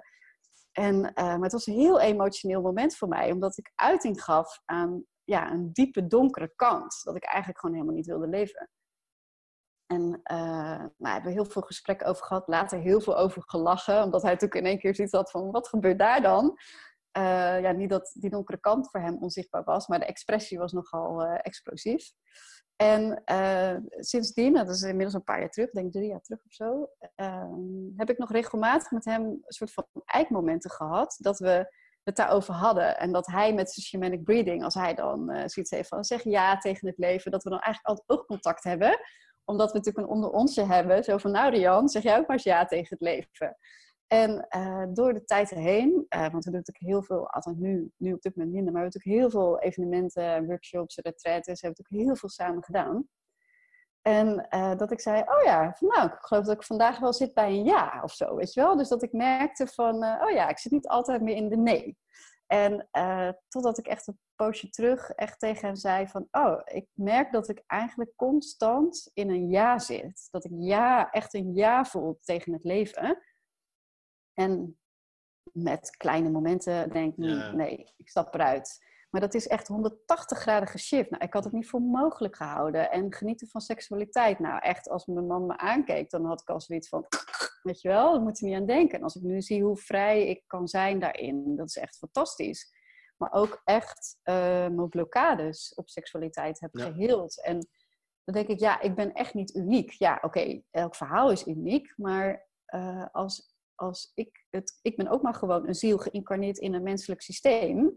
En dat zijn we allemaal. Dus uh, als ik het kan helen, dan kan jij het ook. Ja. En natuurlijk is het, moet het ook in lijn zijn met je zielenpad. Maar voor een heel groot deel denk ik dat we daar allemaal kunnen komen. Ja. Dat we echt ja zeggen tegen het leven. Echt aanwezig willen zijn, omdat het hier gewoon super mooi is. En dat je je eigen leven kunt manifesteren op de manier die in lijn is met wat voor jou vreugdevol is, zeg maar. Hoe dat er dan uitziet. En, en echt te kunnen genieten van uh, ja, de, de, menselijke sensaties van Ja. het ego ook. Hè? Ja. Dus er is niks mis met uh, genieten van seksualiteit, als het maar vanuit integriteit is en vanuit puurheid en afgestemdheid. Ja. En, uh, ja, dus wat dat betreft, ja, als we daar 1% in kunnen shiften maatschappelijk, dan ben ik het helemaal met je eens dat dat een enorme impact zal hebben. En, Dan, en dan later neemt je dochter dat over, hè? ja, ja. Zij, zij, zij zal het boek schrijven, hè?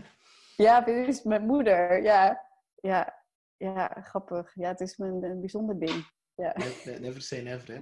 Rianne Manten, je bent Ja. echt een prachtig mens. Heel erg bedankt. Bedankt voor het fijne gesprek. Ik heb er enorm van genoten. Ik had gezien een uur. Het is intussen meer dan twee uur geworden. Hey, Oh, dat, is, nou dat, is ja. flow, dat is flow, hè? ja, zo is dat. Misschien moeten we gewoon nog een keertje heen doen en dan gewoon nog eens verder praten. Zeker, zeker, maar. zeker. Kan altijd. Het allerbeste. Blijf nog eventjes hangen. Ehm, Is goed? En ik wens je heel veel succes, heel veel plezier en heel veel vreugde. En tot binnenkort sowieso. Dankjewel. Tot Dankjewel, ziens. Dada.